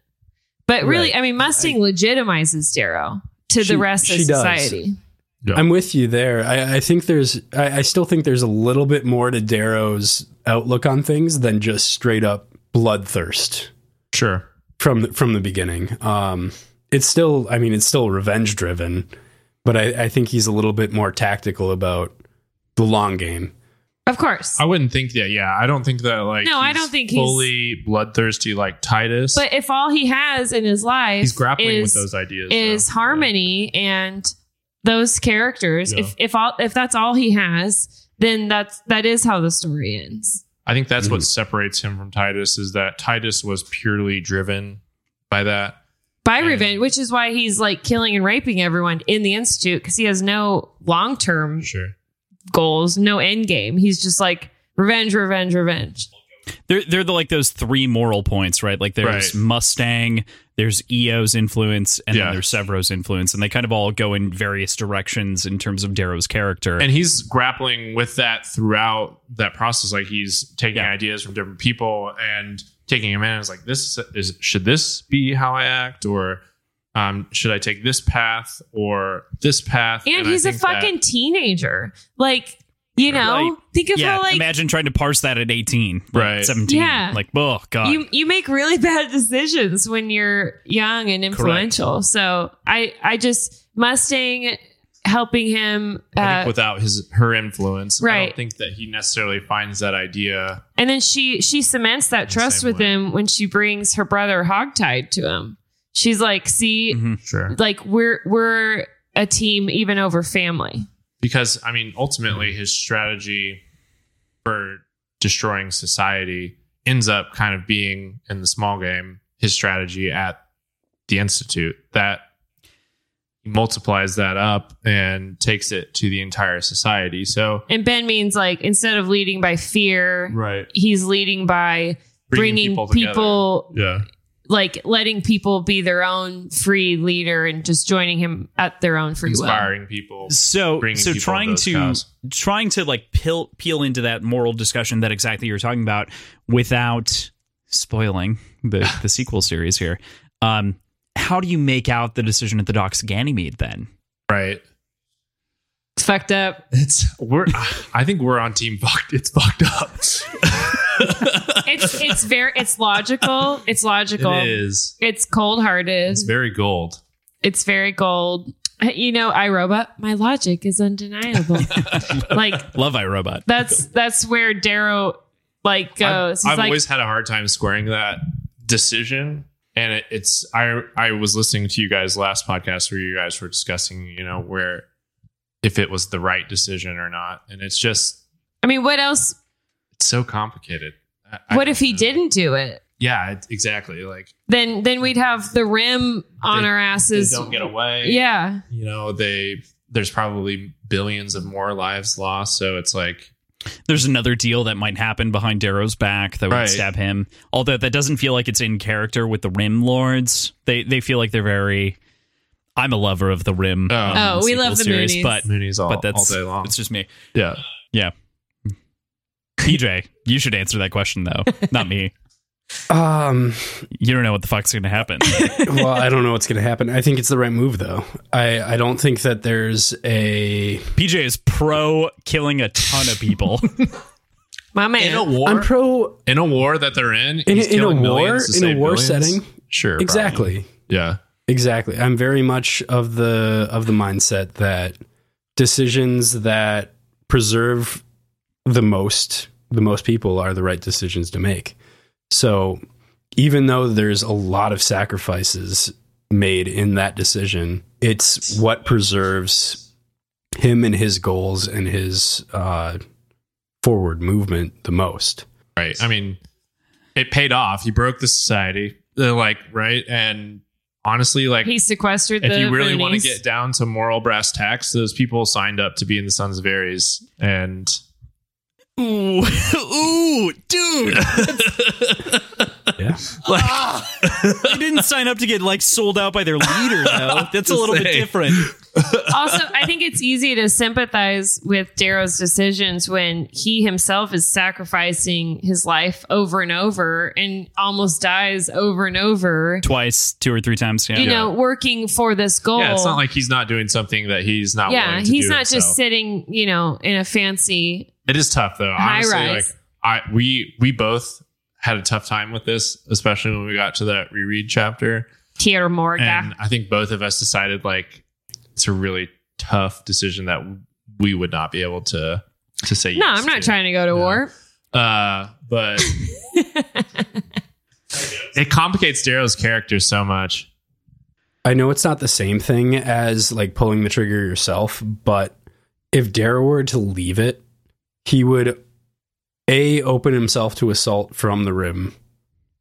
And B, any of the sons of Ares on the rim will be killed anyway. They'll Yeah. be hunted down and killed. Well, he by- already sold him out at this point. well, there's that, but Yeah. but he's there was no real like alliance made between him and the powers of the rim.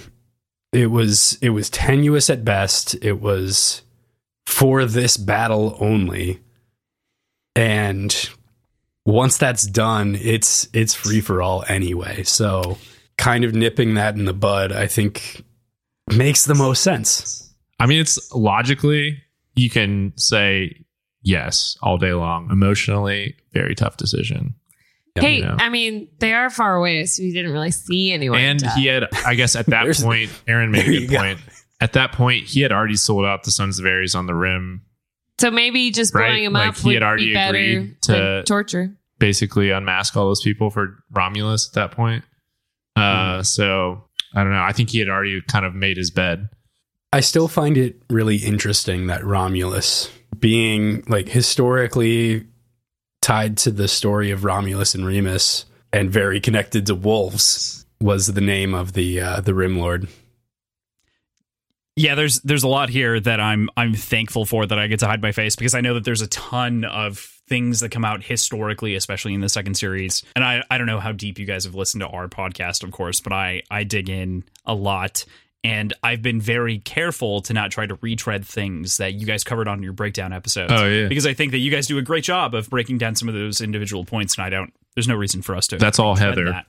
that. well thank you heather Yeah, then, shout out Heather. regardless. Yeah. um, Dude, but I'm, I'm, a, I'm a Heather's, student of the Stoics. Heather's the real and MVP. No joke. I, I've messaged Heather a couple of times and been like, "Wow, I can't believe I did. I missed that." I know, um, a she's couple so of fucking different times. good. It's crazy that she's like. And she 19. turns in her work like two weeks early. Amazing. Don't tell Crossland that like you can get other people to do things ahead of time because Crossland writes the uh, writes the outline for the episodes and then day of maybe hour of recording. I'm like, all right, I'll take a look at this. I'll see I what mean- we're talking about. I mean, I'm just here to be. Again, the the duality of our podcast. It's never been clear.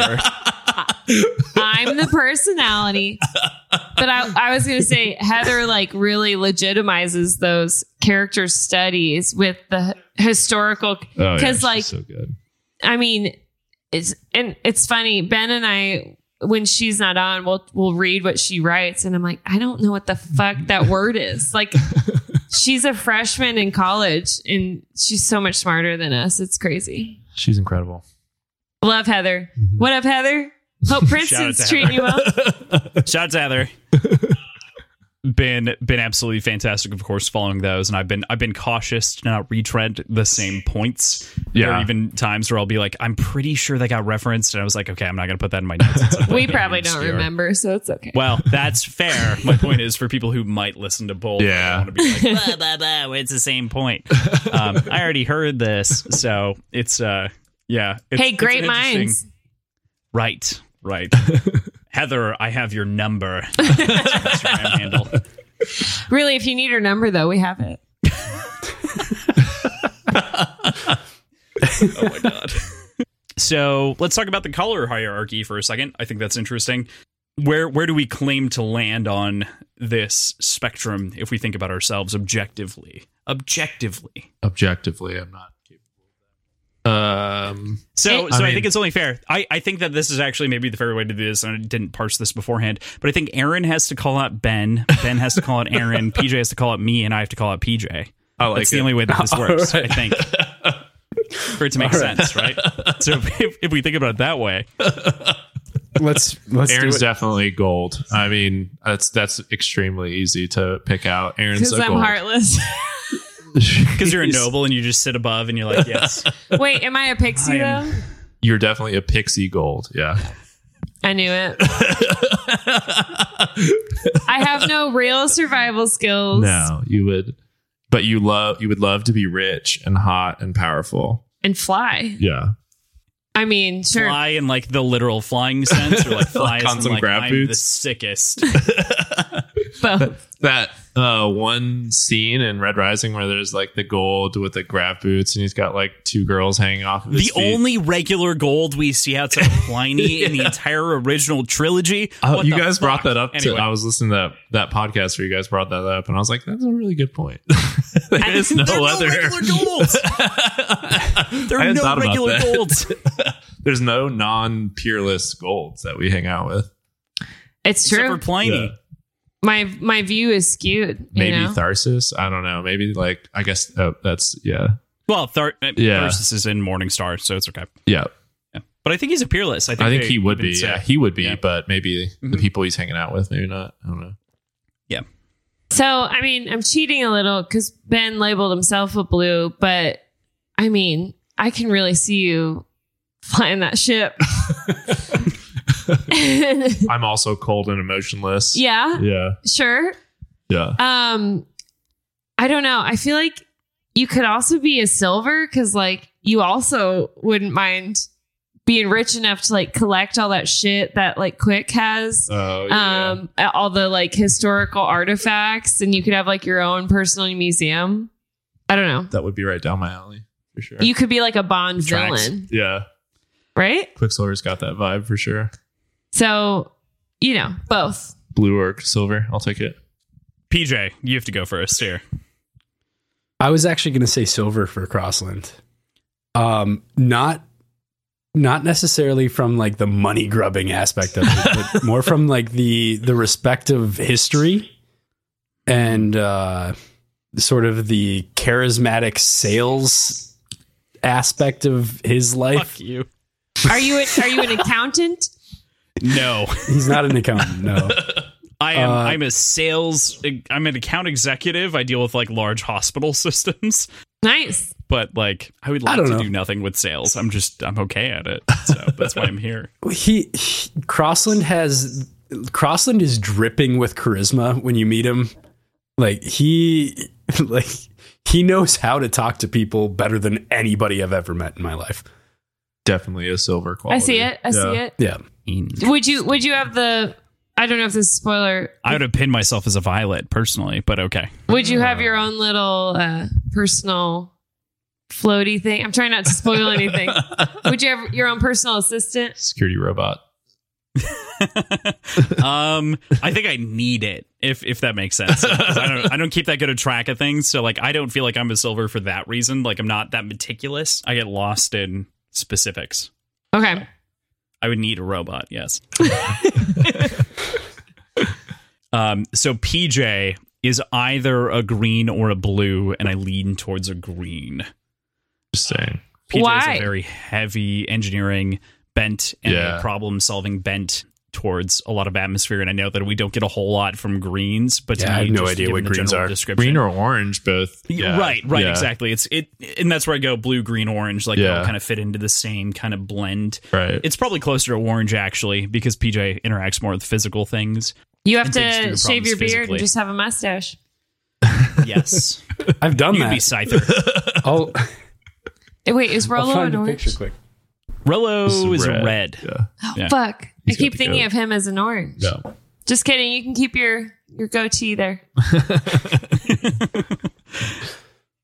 Yeah, I, I think I would. I think I would pin PJ as an orange or a green.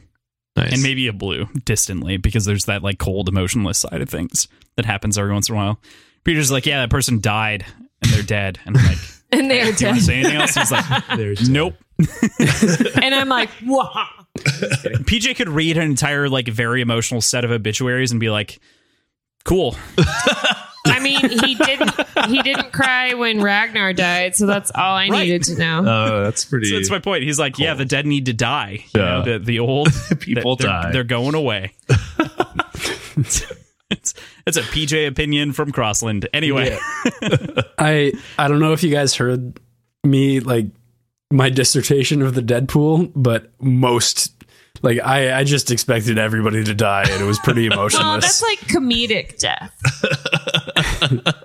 PJ was like, what what was her name? De- Deanna is definitely going to die of a second stroke. Like Oh, definitely, yeah. definitely going to die from a second stroke inside of this novel. Cavax is going to end up being brain dead through a number of concussions, Wow. um, but Sophocles will still be very alive and taking care of him. Wow, it sounds like you uh, nailed those all on the head. Yeah, PJ PJ is maybe a tinge cynical. hey, it's a good Little- place to little be when reading Pierce Brown. yeah, it, it helped out. It Yeah, helped I out was gonna quite a say. bit. it's good preparation. Uh, if you want to see me without my beard and just with a mustache, I posted that on drunk shit posting. as well. oh my god. Is, is this like a regular no. thing or take it away. Wow. That's like Fix this. changes everything. for Dude, me. you're like a hipster fuck there. That's crazy. That's why I took that picture. PJ could literally be anything, which is why he is also simultaneously a gold because of his natural size. He's the shortest of his cousins um, around him that are of the same age, which is nuts because pretty he's six close, seven. So that means that everyone else is above that, including some cousins that are taller than That's seven. so basically, you're which is- obsidian. yeah, he's like a Nuts. I'll take that. I will I'll take say the either of those. mustache photo. Now I believe that you do know what you talk about with whiskey. I was gonna say, I feel like that person's gonna serve me an IPA. There you go. Like, PJ did work at has worked at several breweries. yeah. that that That's- I've been a that's definitely professional a brewer for brewery several He's Yeah. like, years. do you want to talk to me about IPAs? I mean, I You would. yeah, I'll I talk to you about any style of beer that you enjoy. I've I've worked as a professional brewer for a couple of years. I've I've homebrewed since I was like 19. Like yeah, we, we did that when we were 19. That was hilarious. we made some fucking terrible beer when we were 19. we did, but we tried. You know what? but we I tried. bought, I bought. A I book got on better. home I got brewing when better was, like, since then. 20. would you would you buy? I said I bought a book on home brewing. I was like, But here's the 20, difference. And then it just never. Ben never, homebrewed. Never did it. Okay, okay. I read it. I was like, this sounds way too hard. It's really not that hard. Yeah, intellectual blue. There you go. he's he's not he's not the orange. Yeah, right. it's fine. Right. It's amazing. Okay. Mm-hmm. So, if you were to pick a part of the universe that we haven't explored yet, what would you choose? I know we talked about the academy earlier, and it, I mean, I want to just remove that because I think that's an obvious one. But without the academy in view, what's another part that you would like to see inside the universe? Moon lords. Did we get Ben's breakdown of Aaron for the color? yeah, we did. Yeah, I'm a We did? cold, Oh, heartless gold. pixie bitch. Yep. She's a pixie Yep, gold. we did. Yeah. Correct. Sorry. Definitely. yeah. We got that one. I like that in my heart. Like I'm a I'm a peerless scarred, but Ben just knows me too well. She knows she's Like he's Right. he's been ca- he's been camping with me, and he knows that I have to have like a real porcelain toilet to go camping. PJ to the same degree, right? Where it's like PJ's just like, yeah, no, you're you're a silver, like you're super charismatic and blah blah. blah. And I, I'm like, I feel like I'm a reclusive violet who has no personality that anyone So can artistic. access. Ha! but yeah. yeah. clearly that's false. Oh well. Okay, where would you go, Ben, in the universe? I definitely Or time period. Yeah, You know, I definitely anything. want to see the conquering. Like, I really want to see Earth fighting back against these like proto golds and you know John Merrimack or whatever in his whole situation. That was just I want to see that type of shit. you want to see was the a good the teaser. humans lose to the modified Yeah, Luna. yeah, I want to see the Luna Earth war basically. You Yeah. want to see human genocide? Well, they like Really, really Mass human sterilization, also yeah. That's what it, that's it's so fucked up what they did. dude. yeah. I think I think technically it's fully described in Iron Gold, but I, it is it is talked about in Golden Sun. yeah, um, and it is fucked. They up. fucking sterilized Earth. I mean, Like it's so messed up. Do you blame them? I really don't at this point. No. Let's fix do it. it.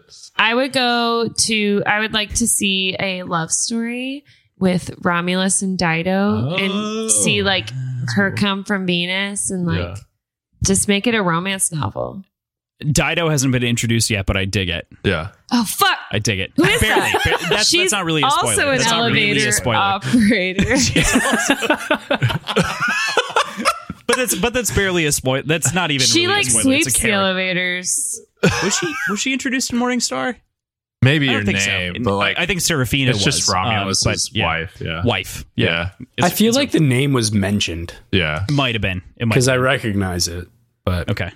My bad. Yeah. No. I, I I love I love that idea. That's a I, I really totally good agree. I think that that would be a wonderful wonderful story that I hadn't considered before. Good Well, call. what I love about Pierce is he's so gory and action packed and bam, bam, bam, bam, bam. But dude, he can slow it down. He Mm-hmm. can get bow chicka wow wow. Like we we can get some romance in here. We get some Marvin Gaye. I would like, also- smooth smooth moves. Yeah. I would also say like I would love just like a street level type story because one of my favorite things, and we had talked about this on our own podcast, is like when the world opens up and Darrow's walking around the city on Mars and he's just like looking down the street corners and there's all this stuff happening. I just feel like the world building. So I want to see like something on like a Luna street level story or, you know, like a Mars Yeah. street level We story. kind of get a little more of that in Yeah. the second trilogy. Sure. Uh, but I think that those types of stories with just characters you don't even know, like in set in world, would just be crazy. Like one of the one of the things I've always wanted to see out of Star Wars is just like a Coruscant level, just like on the streets, like a gangster movie that's set in the Star Wars universe, you know, or something like that. So like, give me that Red Rising. It's part of the reason that I liked Rogue One plus Han Solo so much, even or Solo so much, even even though they weren't like per- well, Solo wasn't a perfect movie. Yeah. I think Rogue One is the best Star Wars movie, Nice. Okay. the best. Yeah. I'm, I'm Uh, you're the wrong last if you Jedi think guy otherwise, to so. the end, but uh, Oh, Last Jedi is very good. That's Yeah. top four. yeah. So okay. Oh. yeah. I I like Rogue One. I think it's a little bit of a mess at the beginning, but it's it's good. well, it's just a dark fucking movie. It's Yeah. the Say- darkest thing as- Disney's ever put out. So It is very dark. As far as the beginning goes, I got 10 minutes into Rogue One and turned it off. I haven't watched it since. fuck you. I'm still so upset about that. I do think it's tough that they go to like six different locations in 15 minutes. It's not as bad as episode nine, so we can That's- just agree to like they, they go to like fifteen locations within four minutes. God, and I you're fucking like, hate that Neat. movie. All of a sudden, the stormtroopers fly, and you're like, I thought I was on a weird, different planet over there, and now I'm over here, and like you fucked me four times, JJ Abrams. what Don't are you even doing? get me started on Rise of Skywalker. I hate that movie so much. Yeah, I like them well, we're all. already there. Aaron's just having. A, I just. Good for I just. you, That's Aaron. having a I'm good so time. jealous wish- of her just I having a wish I great could be time at so the movies. happy about I- it. I know. I'm My like, brother is that way. Pew, pew, It's so love unfortunate. it. Let's go. We're all Midwest folks for the most. Right. We're all from the Midwest, so We drive six hours to get one to go beer. anywhere. Six hours isn't that bad. to go anywhere. It's amazing. Like when when I lived in New York, they're like, oh, it's two, it's like three hours to go to Boston, and I was like, three hours is nothing. Yeah. From Yeah. Minneapolis to Duluth, like that's four. Yeah. and that's the closest major city. Right. Yeah, I was so surprised when the Yeah, first time pretty I much. drove to Minneapolis. and It's only like six hours away from Kansas City. I was like, that's that's fucking easy. Yeah. to sort of piggyback off of what Ben just said, uh, as far as like getting us back into the characters kind of discussion, DJ. Let's talk about the regular stuff. I'd love to dig into uh, regular Gold Society, like an un untitled Gold. No, no peerless scarred, no like highborn house. So there, there still is like a society above them, but they're still technically the pinnacle of society. To see what their day to day life is like, Yeah, I If want, to, it- I want to see the ignoble gold, right? Like the Pixies. that like mid class. Yeah. no, I, I want to see the mid class. I don't want to see pixies. I don't want to see bronzies. I think you're a I wanna see that, like, pixie weird- unless you're. I I want to see those middle though, right? managers, you know? Like I want to see the the like yeah, I I like manage a couple of like four other silvers that are like in charge of this thing and then they manage a bunch of mines and whatever else. That's like, what I was thinking about when Or you guys even like were. like Lorne's ideal life, True. yeah, he's you just know. chilling. Yeah. just chilling with your family and your griffins, like whatever. Oh, Lorne. Lorne hurts me Just so like- deeply. He probably has vineyards, making some Yeah. some wine. Basically, PJ, it's it's like your life. Yeah, I was thinking about that when you guys were talking about that on your last podcast. And I was like, what do they do? I was imagining just a lot of trust fund babies and a lot of dudes just like handling family business that's been in in their family for a long time and Guys that type and of gals. I- stuff. I feel like it's not even that. I feel like that'd be like upper level Still peerless. still like maybe a step below peerless Yeah. but like think about fitchner and his life before Right. like Yeah. anything he was still a peerless guard and he was still like yeah, but he's ugly. his boss was a silver he was a middle manager He was kind of like, yeah, middle manager, kind of a mercenary type a little bit, Yeah, you know, he- like yeah yeah. he and doesn't he was have i'm a assuming butt his chin. mercenary work Yeah. he doesn't have a butt chin that's tr- You can't get far in life Just without like one. bubblegum. you can't prove i don't have one No one can Um, prove that on the podcast here. yeah.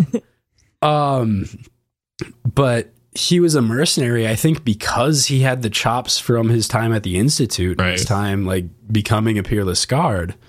But but without that, he's just a he's just a like CVS pharmacy manager. Like, What what do Hey, they do? At least he's packing out vaccines. Now I'm we're not saying talking it's a about- bad thing to be a CVS pharmacy pharmacy manager, but it's not as glorious as it makes it seem as of gold. So if you if you think about that from a gold perspective, you're not doing well. Right. Right. Exactly. Like, does- does- it's does the gold class still operate on the same like capitalistic ideas or are they truly so much higher that they like don't mon- money is not real to some degree to them I think it's more bre- more breeding, it, unless I mean, obviously you need assets, but it's more about your lineage Yeah. and who who your parents are. Dude, you know, for sure for Yeah. sure yes It feels very much like America, like America Yeah. being the optically the the pinnacle of the world, whereas like what you're seeing is the elite of the elite in the media, and it, it's not like that. America across plus the a entire monarchy Well, with isn't a like uh, the family With the- that with a queendom. yeah Yeah. isn't like uh, the family that Darrow basically like he came from as a gold. They were just like managing an asteroid or something, right? Like yeah yeah they're, they're in charge of like an asteroid, Andromedas. a series of asteroids yeah. Yeah, they, it, it was like a an asteroid And they probably weren't asteroid fearless. belt mining operation or something like yeah, that. yeah, and they're like, how did this like? and I'm sure they weren't peerless because he was just like everybody was like really surprised to see where he came from. And they're like, that really, kid- you're an Andromedus. Why are you so like tall and Yeah, smart but he- and they're like, hunty? you're like a hayseed, Right. you know, basically like you're from Podunk. He's from Kansas. Yeah, basically. But I mean, it was still a well enough Those renowned kansas folks It was still a well enough renowned house that they had a recognizable like sigil. Right. Mhm. Like they they they had a house animal. Yeah. pegasus which fine Pegasi are cool. right but they're well all right I'm I'm all Which, for by the way, it Kansas. was like griffins Plural of griffins aren't Pegasus. real and then i was Pegasi. like wait no they aren't real yeah In case they you are weren't real aware, inside of there yeah Pegasus are cooler than unicorns because they can actually do shit like fly. yeah, they can't stab people with their heads though. Unicorns have a magical horn that might murder something. So Let's get serious here, Aaron. I'm I'm, I'm a real big fan of the murder horn. I'm a real big fan of murder horns.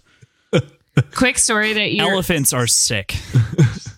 quick story that you don't want to hear. Um, in when I was in high school, I rode a horse in the Mulvane, Kansas parade, and I put a horn on him, and he was a unicorn, and I was a fairy princess. And I just want you to know that legit, I did that, and everyone else in the parade was a cowboy with like spurs. Western hats, and I was a fucking fairy princess tear in the, the parade Mulvane, down? Kansas awesome. parade. I'm so awesome. happy. That's incredible. Yeah, That's that amazing. is that is absolutely insane. Did you tear the parade down? Did, was everybody really impressed with you? As I think they were like, there's a weird horse girl, which I was. I think that's a pretty good assessment of that situation. there goes a weird, horse girl. Interesting. bold, bold choice. Bold choice by the Bold fairy choice girl. for the weird?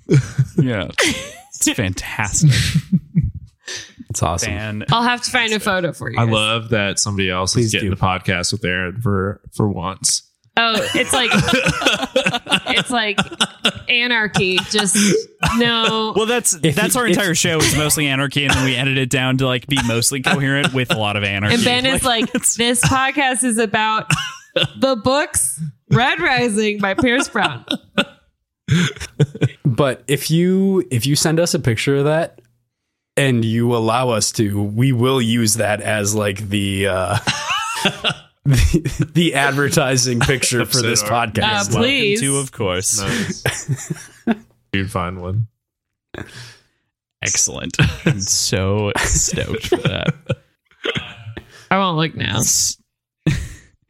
So we we actually have a question from one of our a, a fan that actually overlaps between the two of us who has contributed to a number of the questions and things that I have talked about with PJ, Kyle, and otherwise. Um, Celine has been a gracious steward and helpful for us. She she's worked kind of on our end as our um, Heather for Nice. for a lot of different things.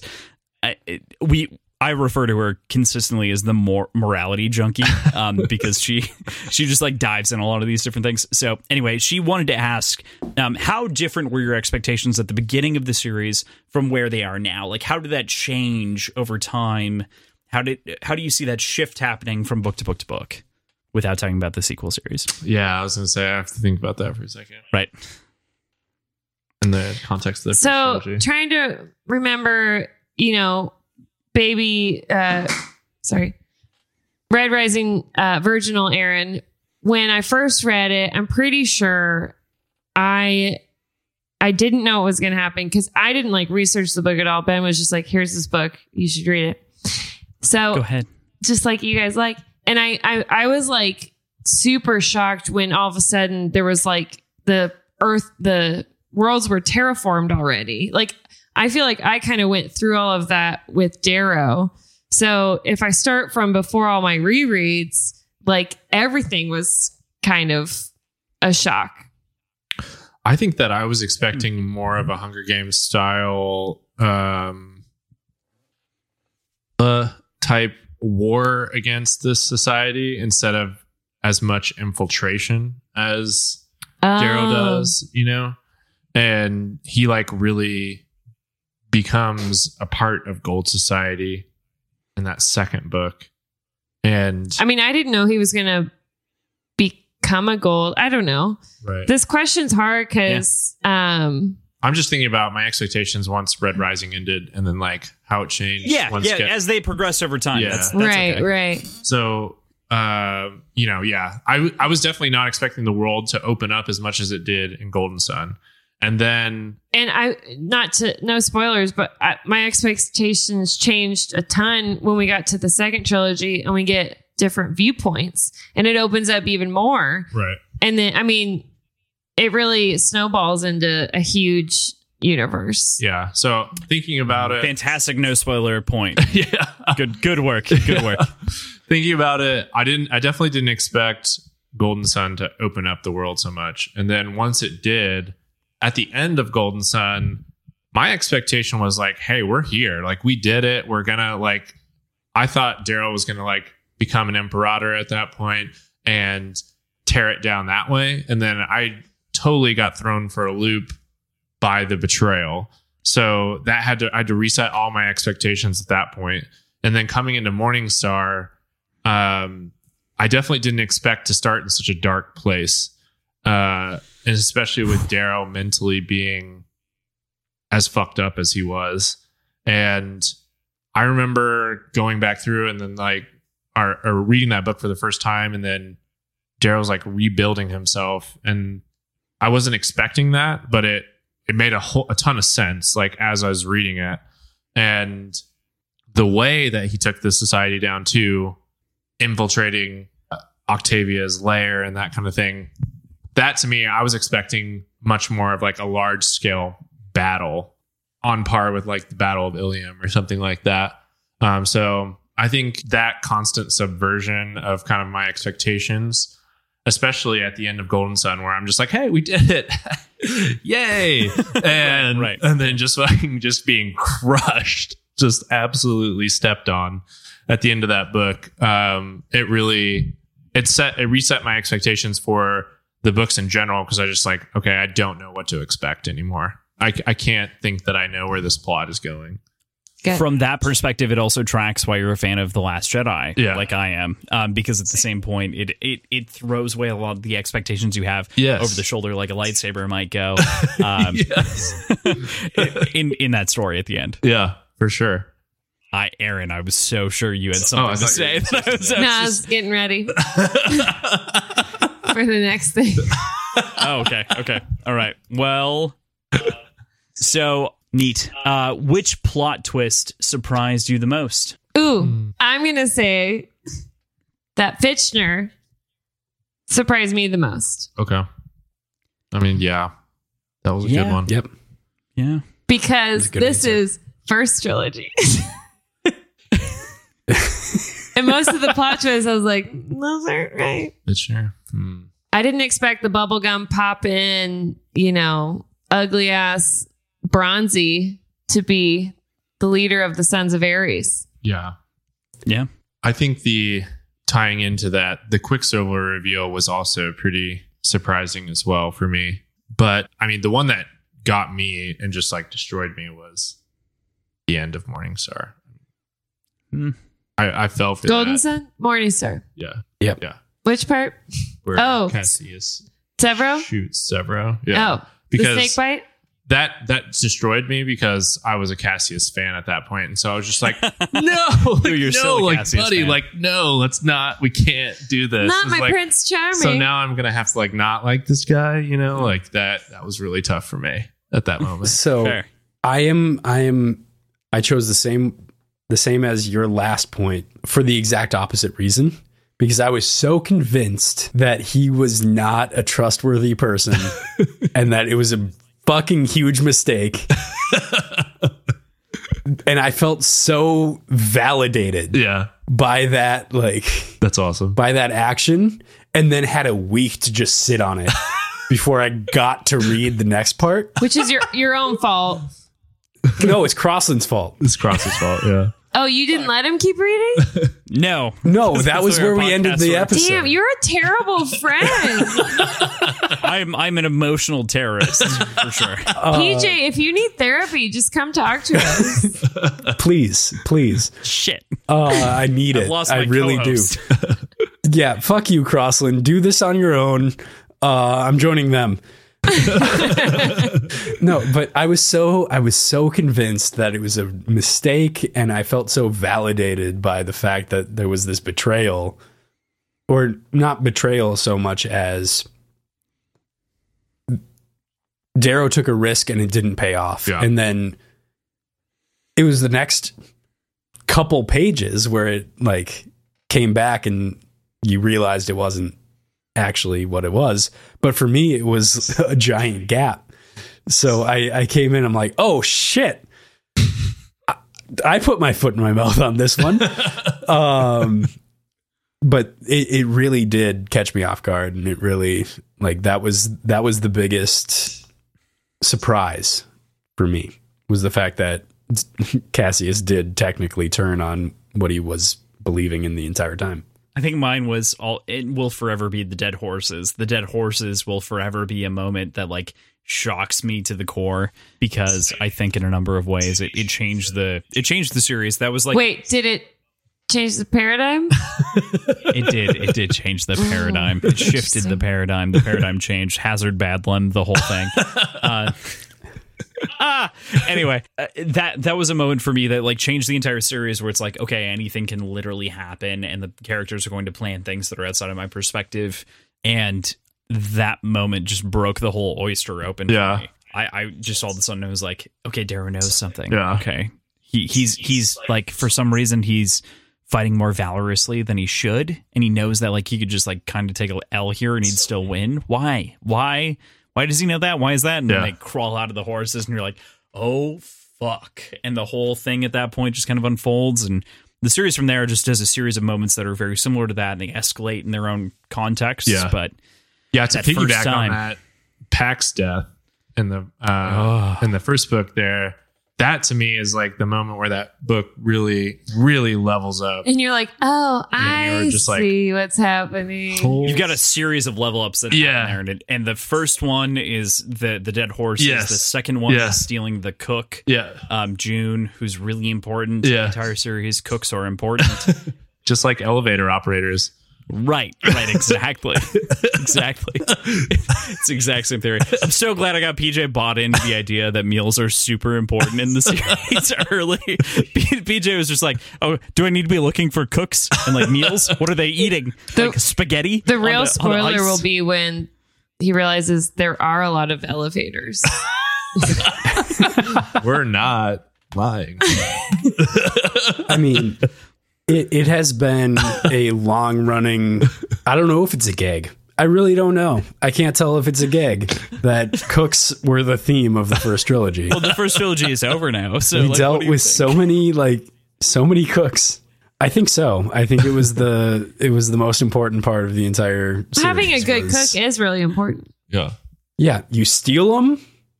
You, if they're from Earth, you can't understand them. Apparently. uh, Come. what else? There were a bunch of them. There were a bunch of cooks that we dealt with. I'm down to try had, like, holidays small pasta parts. whenever. Who's holiday? Shut up.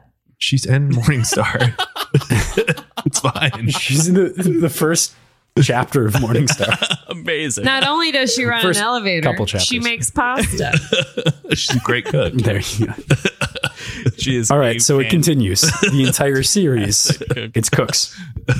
Okay, so one one of our last questions here. I want to talk about the villains because I don't think we've given them enough uh, if- enough credence inside of our conversation. So let's talk about some of our favorite moments from the villain. PJ PJ talked about Aja's kind of morality from the society's perspective.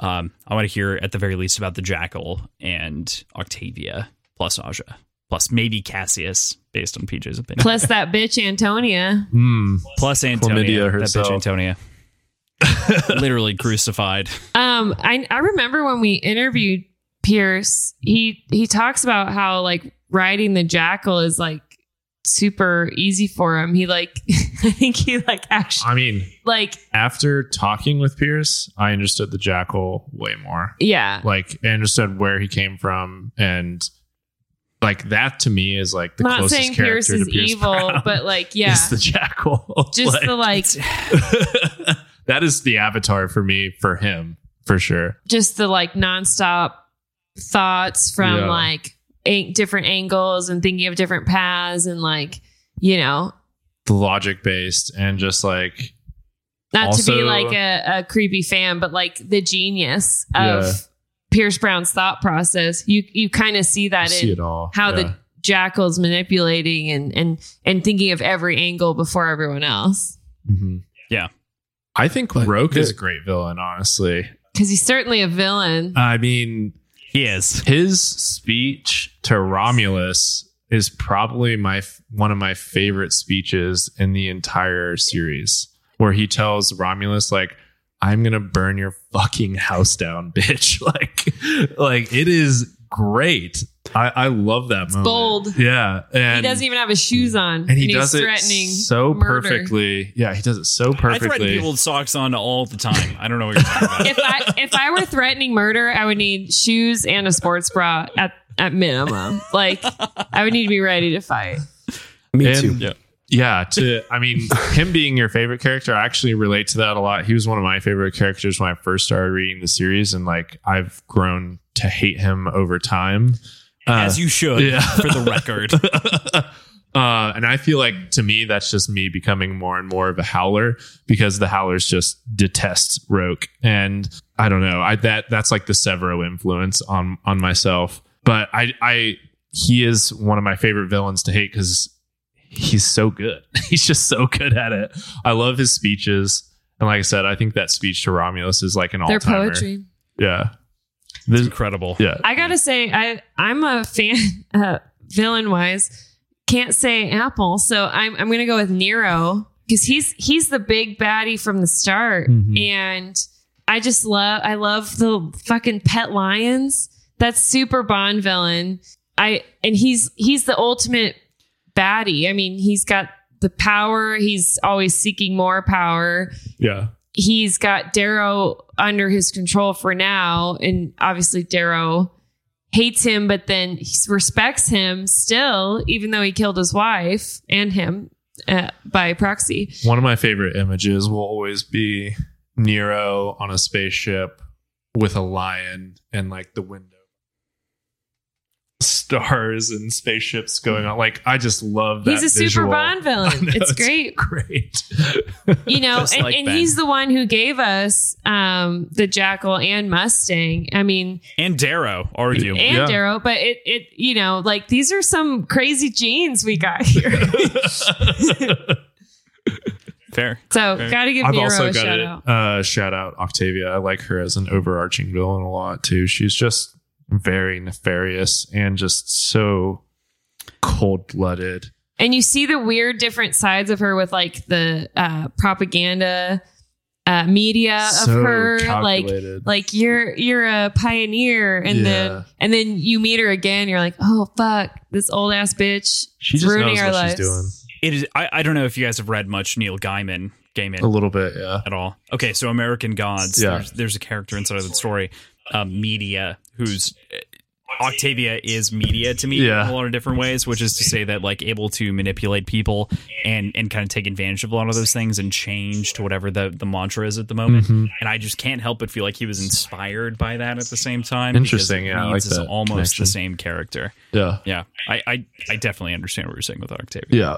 I think I'd have to say it's shorter lived than all of the other was, ones that we've mentioned so far, but I love Titus as a character. Titus? Yeah. he is he is Darrow without restraint. Yeah.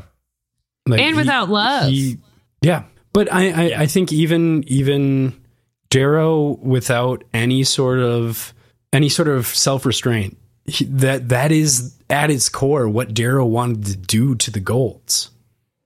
Like he he understood that he needed to hold back and play the long game, but really Titus was acting in the way that Darrow wanted to be acting.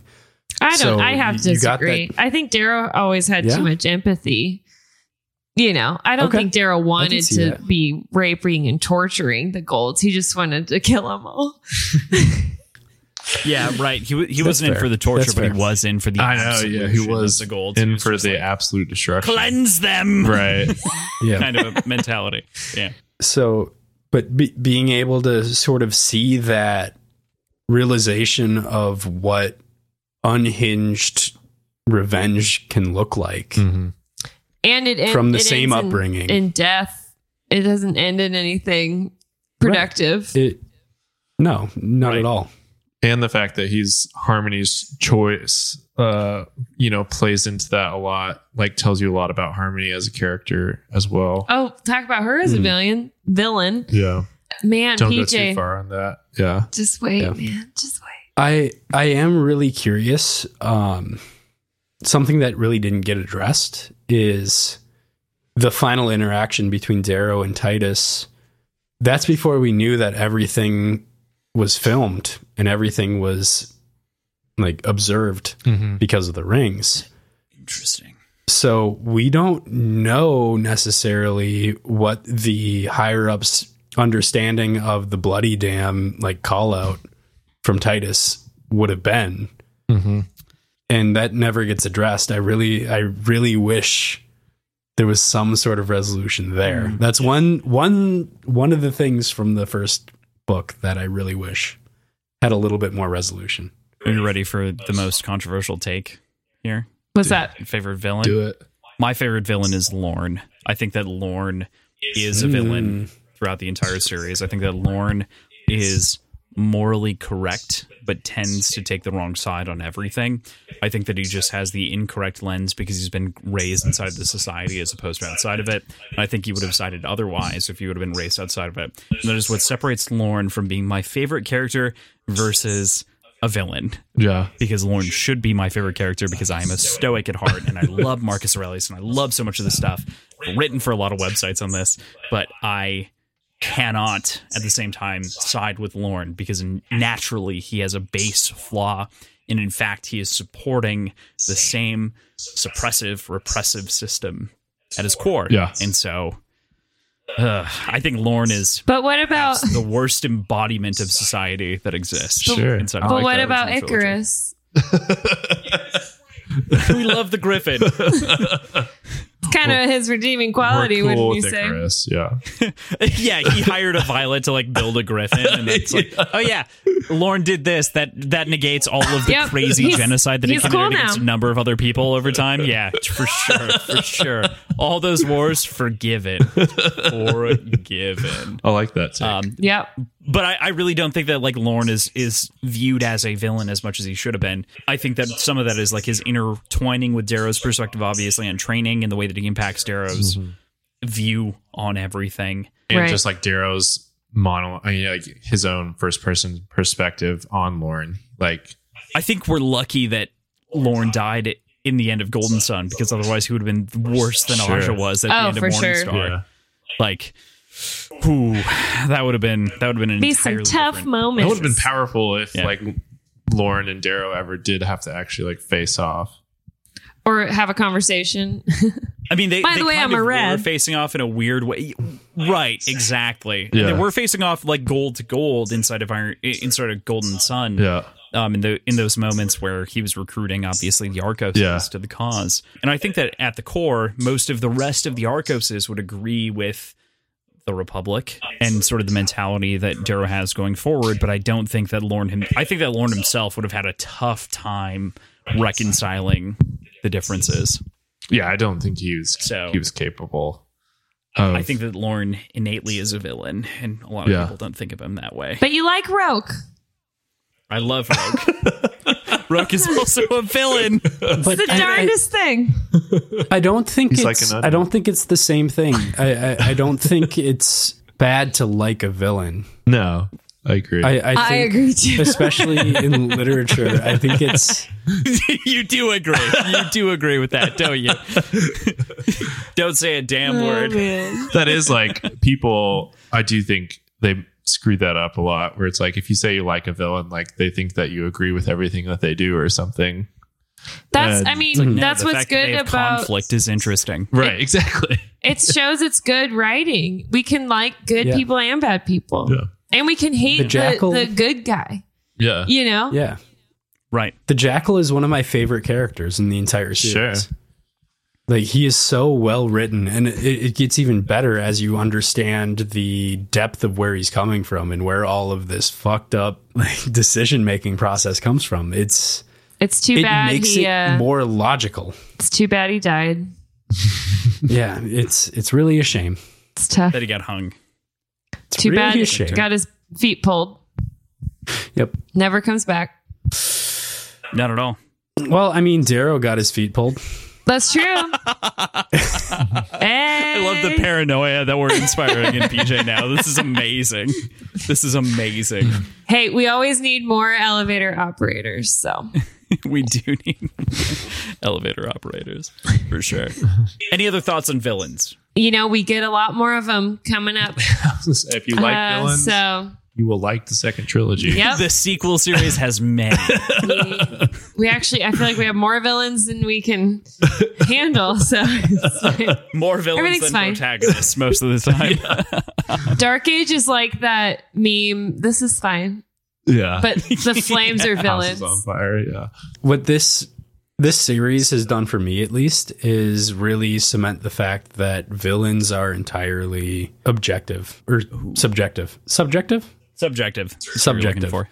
Right. in that given the right light everyone can look like a hero Sure. and everyone can look like a villain Like, Sure. there- there is so much so much depth to everybody in this series that i- if they're a villain, they they are a villain because we see things through Darrow's eyes. But if we don't, they're an upstanding member of the of the society.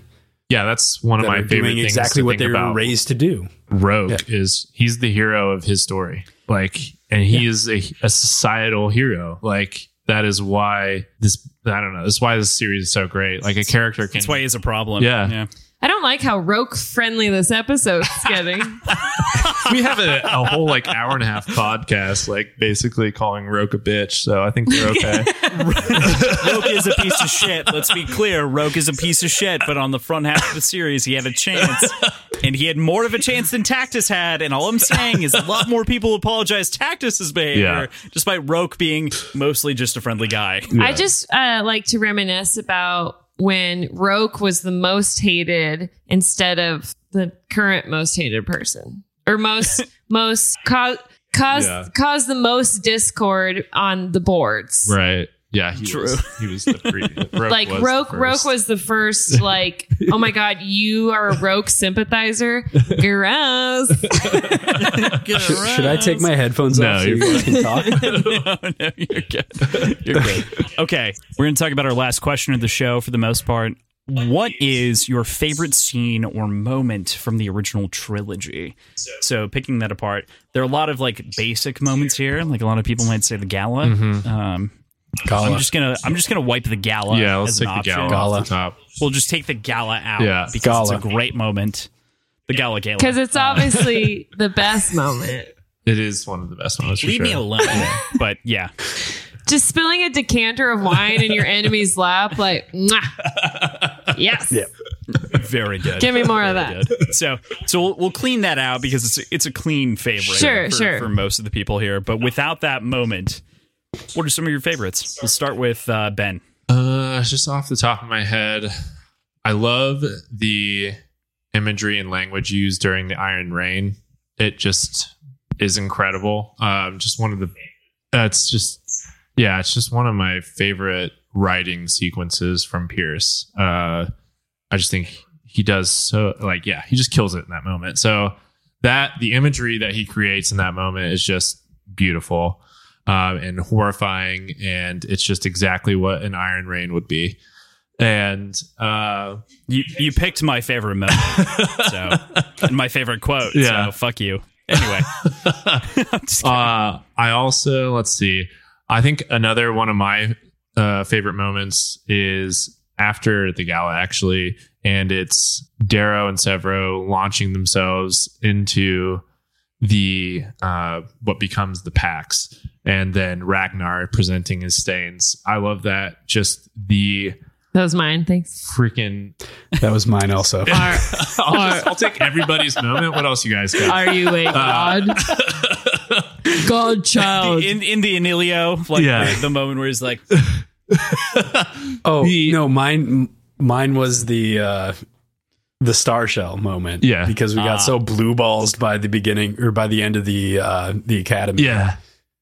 Yeah. And finally getting that payoff of getting sh- star shelled into the hull of a ship. like that that was that mine. was that was pretty nuts. Okay, the adrenaline junkie madness of that moment is just like it's and it comes off of the heels of a chase so it's just like ending that sequence and then ragnar showing up and and ragnar is just it's such an incredible Just character. everything Like, Ragnar. i love ragnar s- deeply um just Ugh. deeply and he him showing up in that moment and then knowing where that relationship goes is just I love that. It's beautiful.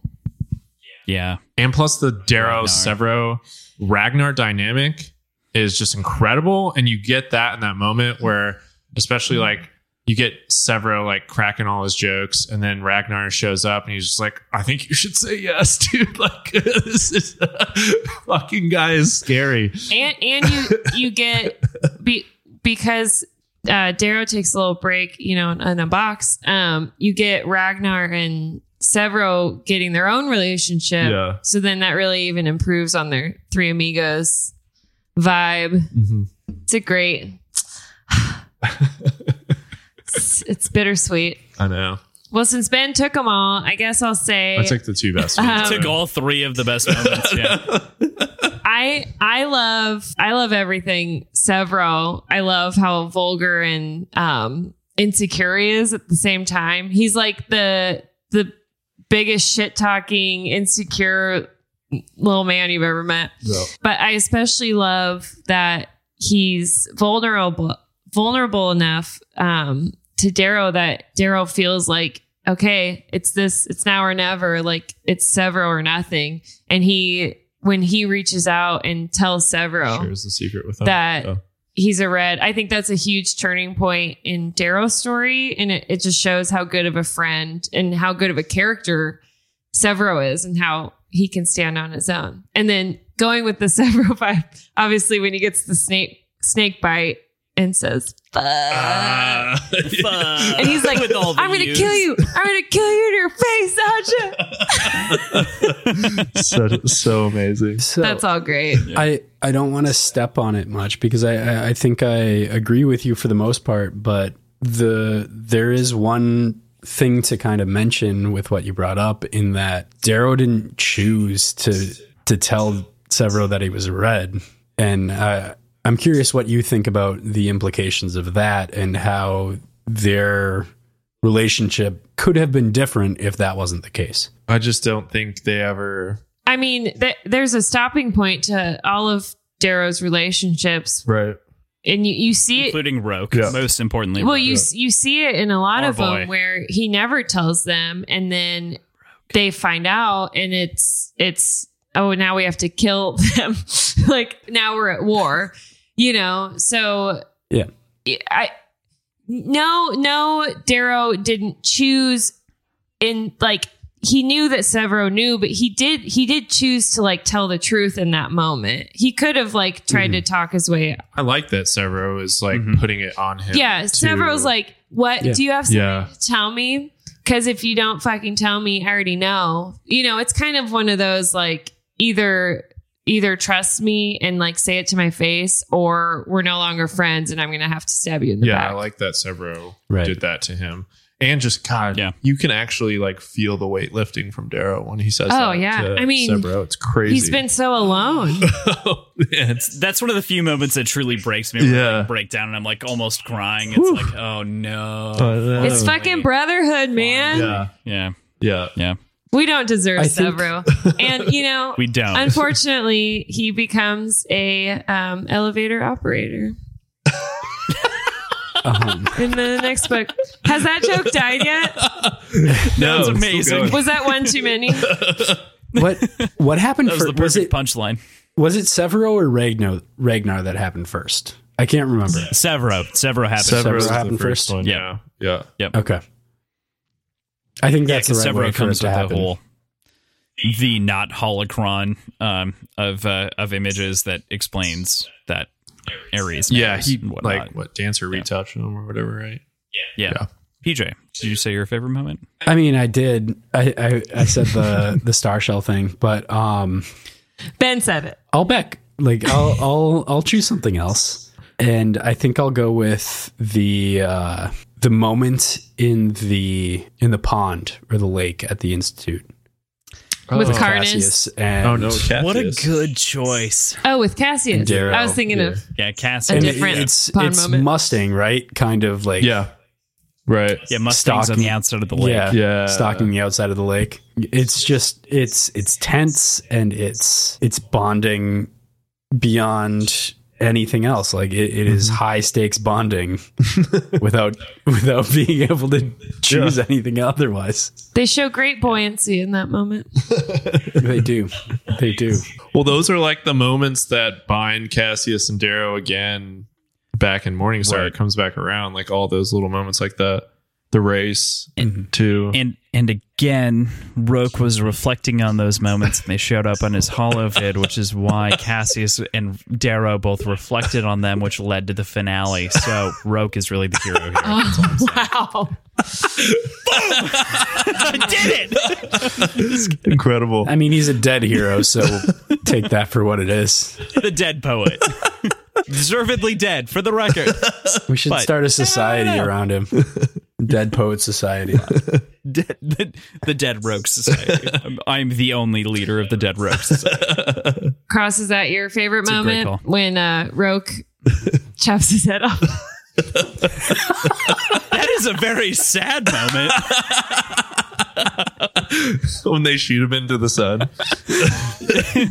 you know that that whole that whole chapter I think is actually very indicative of I, I I've talked about this on our podcast a little bit, but I think that it there's a lot of uh, poetry and specifically what Darrow talks about in the poem that he reads when when Roke's shot into the sun is that a betrayer, someone who appears to be a betrayer, could actually be the person that they need to show up in the end and revive themselves to show up and solve the problem, which is uh, Shakespeare poem Cymbeline that I talked about uh, in the episode. But yeah, I, I, I think that specifically, no, my favorite moment does not revolve around Rogue. My favorite moments, I mean, the dead horses stick with me. A lot of the moments we talked about stick with me. I think a moment that changes everything inside of my head is the moment when Darrow shifts and decides instead of to make an emotional decision to make a largely tactical decision and to bomb the Ganymede docks is my favorite moment in the entire series Wow. because he Genocide's your favorite decides moment? to- he decides, yes, he decides in that moment to forego other people's opinions, to push past anything and everything that anyone else believes. He is finally making his Severo level decision where Severo said we need to kill, you know, the enemies when we have the chance. He's making that decision for the first time. And I think that even though there are obviously going to be consequences that come from that moment, that decision, it is so important to his character and it is defining where he finally decides to make those those decisions. He makes them again after that moment inside of the room, inside of the dragon's maw, um, with Octavia and whatnot. Like he he kind of like makes active sacrificial decisions, but not to that level. Fair. That- I like it. So It's kind of a dark, dark favorite moment. Pretty I know, I know. I, I, I like we we we, Only a rogue sympathizer would pick such a moment. we ruled out a lot of other moments based on what other people have said. So rolling into it, I think that that moment is so important to the rest of the series, and I think it's That's a brilliantly great written. point. Yeah. And it subverts, it, like it subverts every expectation that you have of Darrow, Yeah. but within a way that's logical for his decision making complex. Very Sure, well said. sure. Yeah. Dear Morga. So Dear Morgan. coming coming from somebody who hasn't listened to you guys' podcast and knowing Crossland tries not to like retread on things that you guys have brought up, but knowing that you Ben are a history buff, have you guys talked about Horatio Nelson and the relationship between him and Roke? No, I don't go that deep. Okay. Who, who is that? See, Crossland, you you give a dissertation. because you know Horatio it better Nelson than I was do. a was an admiral in the mid 1850s um, who won uh, a big at a big naval battle for the UK against France in the Napoleonic Wars, which established the UK's dominance for like the next hundred years ish in uh, in naval Oh, okay. and allowed for them to conquer a lot of the areas, including India and otherwise, across the court. So Nelson, Roke is continually compared to Nelson. Right. Nelson, Horatio Nelson, meaning that the victories that he won would be so far reaching as to assume that they would control the areas, even if they won minor conflicts. He won, Her- Nelson won with nearly a third of the ships inside of the conflict as the opposing force. Oh, wow. So that's what's so wild is he actually changed he changed the paradigm Yeah. where instead of the modern ships which would run past each other, he turned horizontally his ships and shot them as they were oncoming to run past each other. So he was taking out ships on the vertical versus the horizontal. So Smart. weird from an admiral position, weird from everything else as we know and we think about combat, but yeah, that's Man, I got into a Nelson. little nautical combat history books.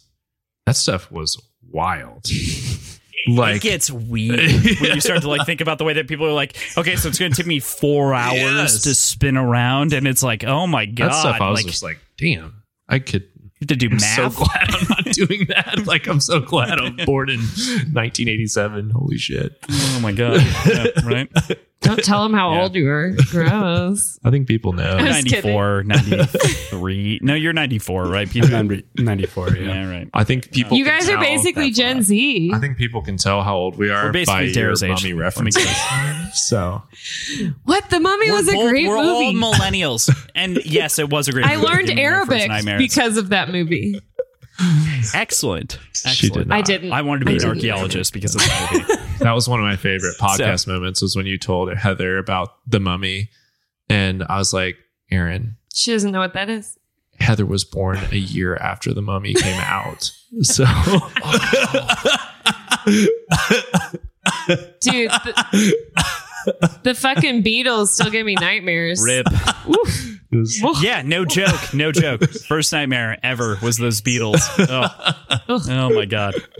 All right. Well, we've approached the end of our questions of the end of the podcast here. So, uh, what what we've got basically left is whatever you guys want to say about your podcast, about the show, about anything else, whatever you guys want to say. It's it's your your stump speech. sure. Okay, we're HowlerPod. You Yeah. can find us online. If you've read all the books, you should check us out. We are the podcast for howlers. If you want to go deep, if you want to If you if you're vulgar and like to have fun, if you like to have fun uh, and and and dick around a little bit while talking about Red Rising, we are your podcast. Yes. And we can be found, you know, on all your normal Instagram, podcast Twitter, providers. Facebook, Etsy. Also, yeah, Spotify, Apple Podcasts. Right. Uh, we just got on Audible. We did. Thank, thanks to a um, Facebook post, someone couldn't find us on Audible because we weren't on there. we didn't know. Um, I didn't know you could listen to podcasts. I listen to books on Audible, not podcasts. That's fine. All of our social media is uh, at Howlerpod. H O W L E R P O D W. Yes, that's right. Yep. And Ben, t- what are we doing in the future? Um, we've got some plans. We'll probably be back. I don't know. late summer, early fall. We'll see. Well, we've got some plans for a new season. Um, obviously, it's not a new book yet, so we have has we have some ideas popping around. I need to clear them with the boss over here first, and and make sure that she's up for it. ben And- tells me what to do and I show up. it's fine. and then uh, yeah, we'll probably have some new episodes out later later this year. Um, and I just want to say thank you guys so much for having us. yeah, on. this was fun. Freaking really cool. This was a blast. I just got two new friends. know. That's fantastic. All of our guest spots are like a wild, wild shot in the dark for the most part. So it's like, please, dear God, enjoy our company, and we're so glad. This is so much fun. I really hope that comes through on the podcast because we had a lot of fun. Yeah, yeah. without- just without a to doubt. just to give a little bit of perspective on like our plan for the podcast versus how it went down. it was like an hour and a half of recording before we got to the first question. like it was just so much natural back and forth. It felt so good to have that really really natural conversation. It I felt blame really, really tequila. right. tequila is I the thank hero tequila. of this episode, I think. tequila is the hero and the theme of this entire episode. W- Words and tequila podcast. Um, There we Thank go. you, aphrodisiacs for this episode. They'll find All right. you. Well, next week we're going to be reading until we're, we are starting Iron Gold, which is crazy at this point for me in my head as I think about the series, and I'm so glad we're here now. Catch up, Um, PJ. We are going to be reading. we're going to be reading until page 54, which I think is chapter 8. We're going to be reading up until chapter 8 or through chapter 7, depending on how you think about that. Very, very excited to start entering the multi point POVs that we're going to be experiencing in some Yeah, of I'll the be really series. So- interested to hear PJ's opinion on that. It's fun. Yeah. With PJ, we can like revisit who we used to be. Nice. I can be new again. yeah. I remember when I was naive. Fantastic. We're very excited. All right. I'll I'll just shit on that point with cynicism. now, so you know. So that's where we'll leave you for the week. Please continue to listen to us, to listen to HowlerPod, to give us some love on our our respective social media pages. We are at Words and Whiskey on both Twitter, Words and Whiskey Instagram. Pod. Words Whiskey Pod. You Words bastard. Whiskey Not Pod. Words and Whiskey. Words Whiskey Pod on Instagram and Twitter. I just log onto it. I don't look at what our our tags are. Our website is wordsandwhiskey.show where you can find us. We post all the pictures of our uh, our cocktails and anything else related to the show. If you are so inclined, review us on what iTunes, Spotify, whatever else accepts it. Stitcher. I think Stitcher, Stitcher takes does it? reviews. All right. Something like that. So Do for that too. for words and whiskey, we have to say five stars only. If you don't give them five stars only, then we will give you an extra snake bite, and you'll have a fucking heart attack and die. There you go. Thank there you go. for You, that. you heard it. You heard it straight from her. She'll she'll do it personally. Aaron, will is kill you. Brutal. Uh, with that, I will see you next week. Love you all. See you next week. Omnis for lupus. Ow. Ow.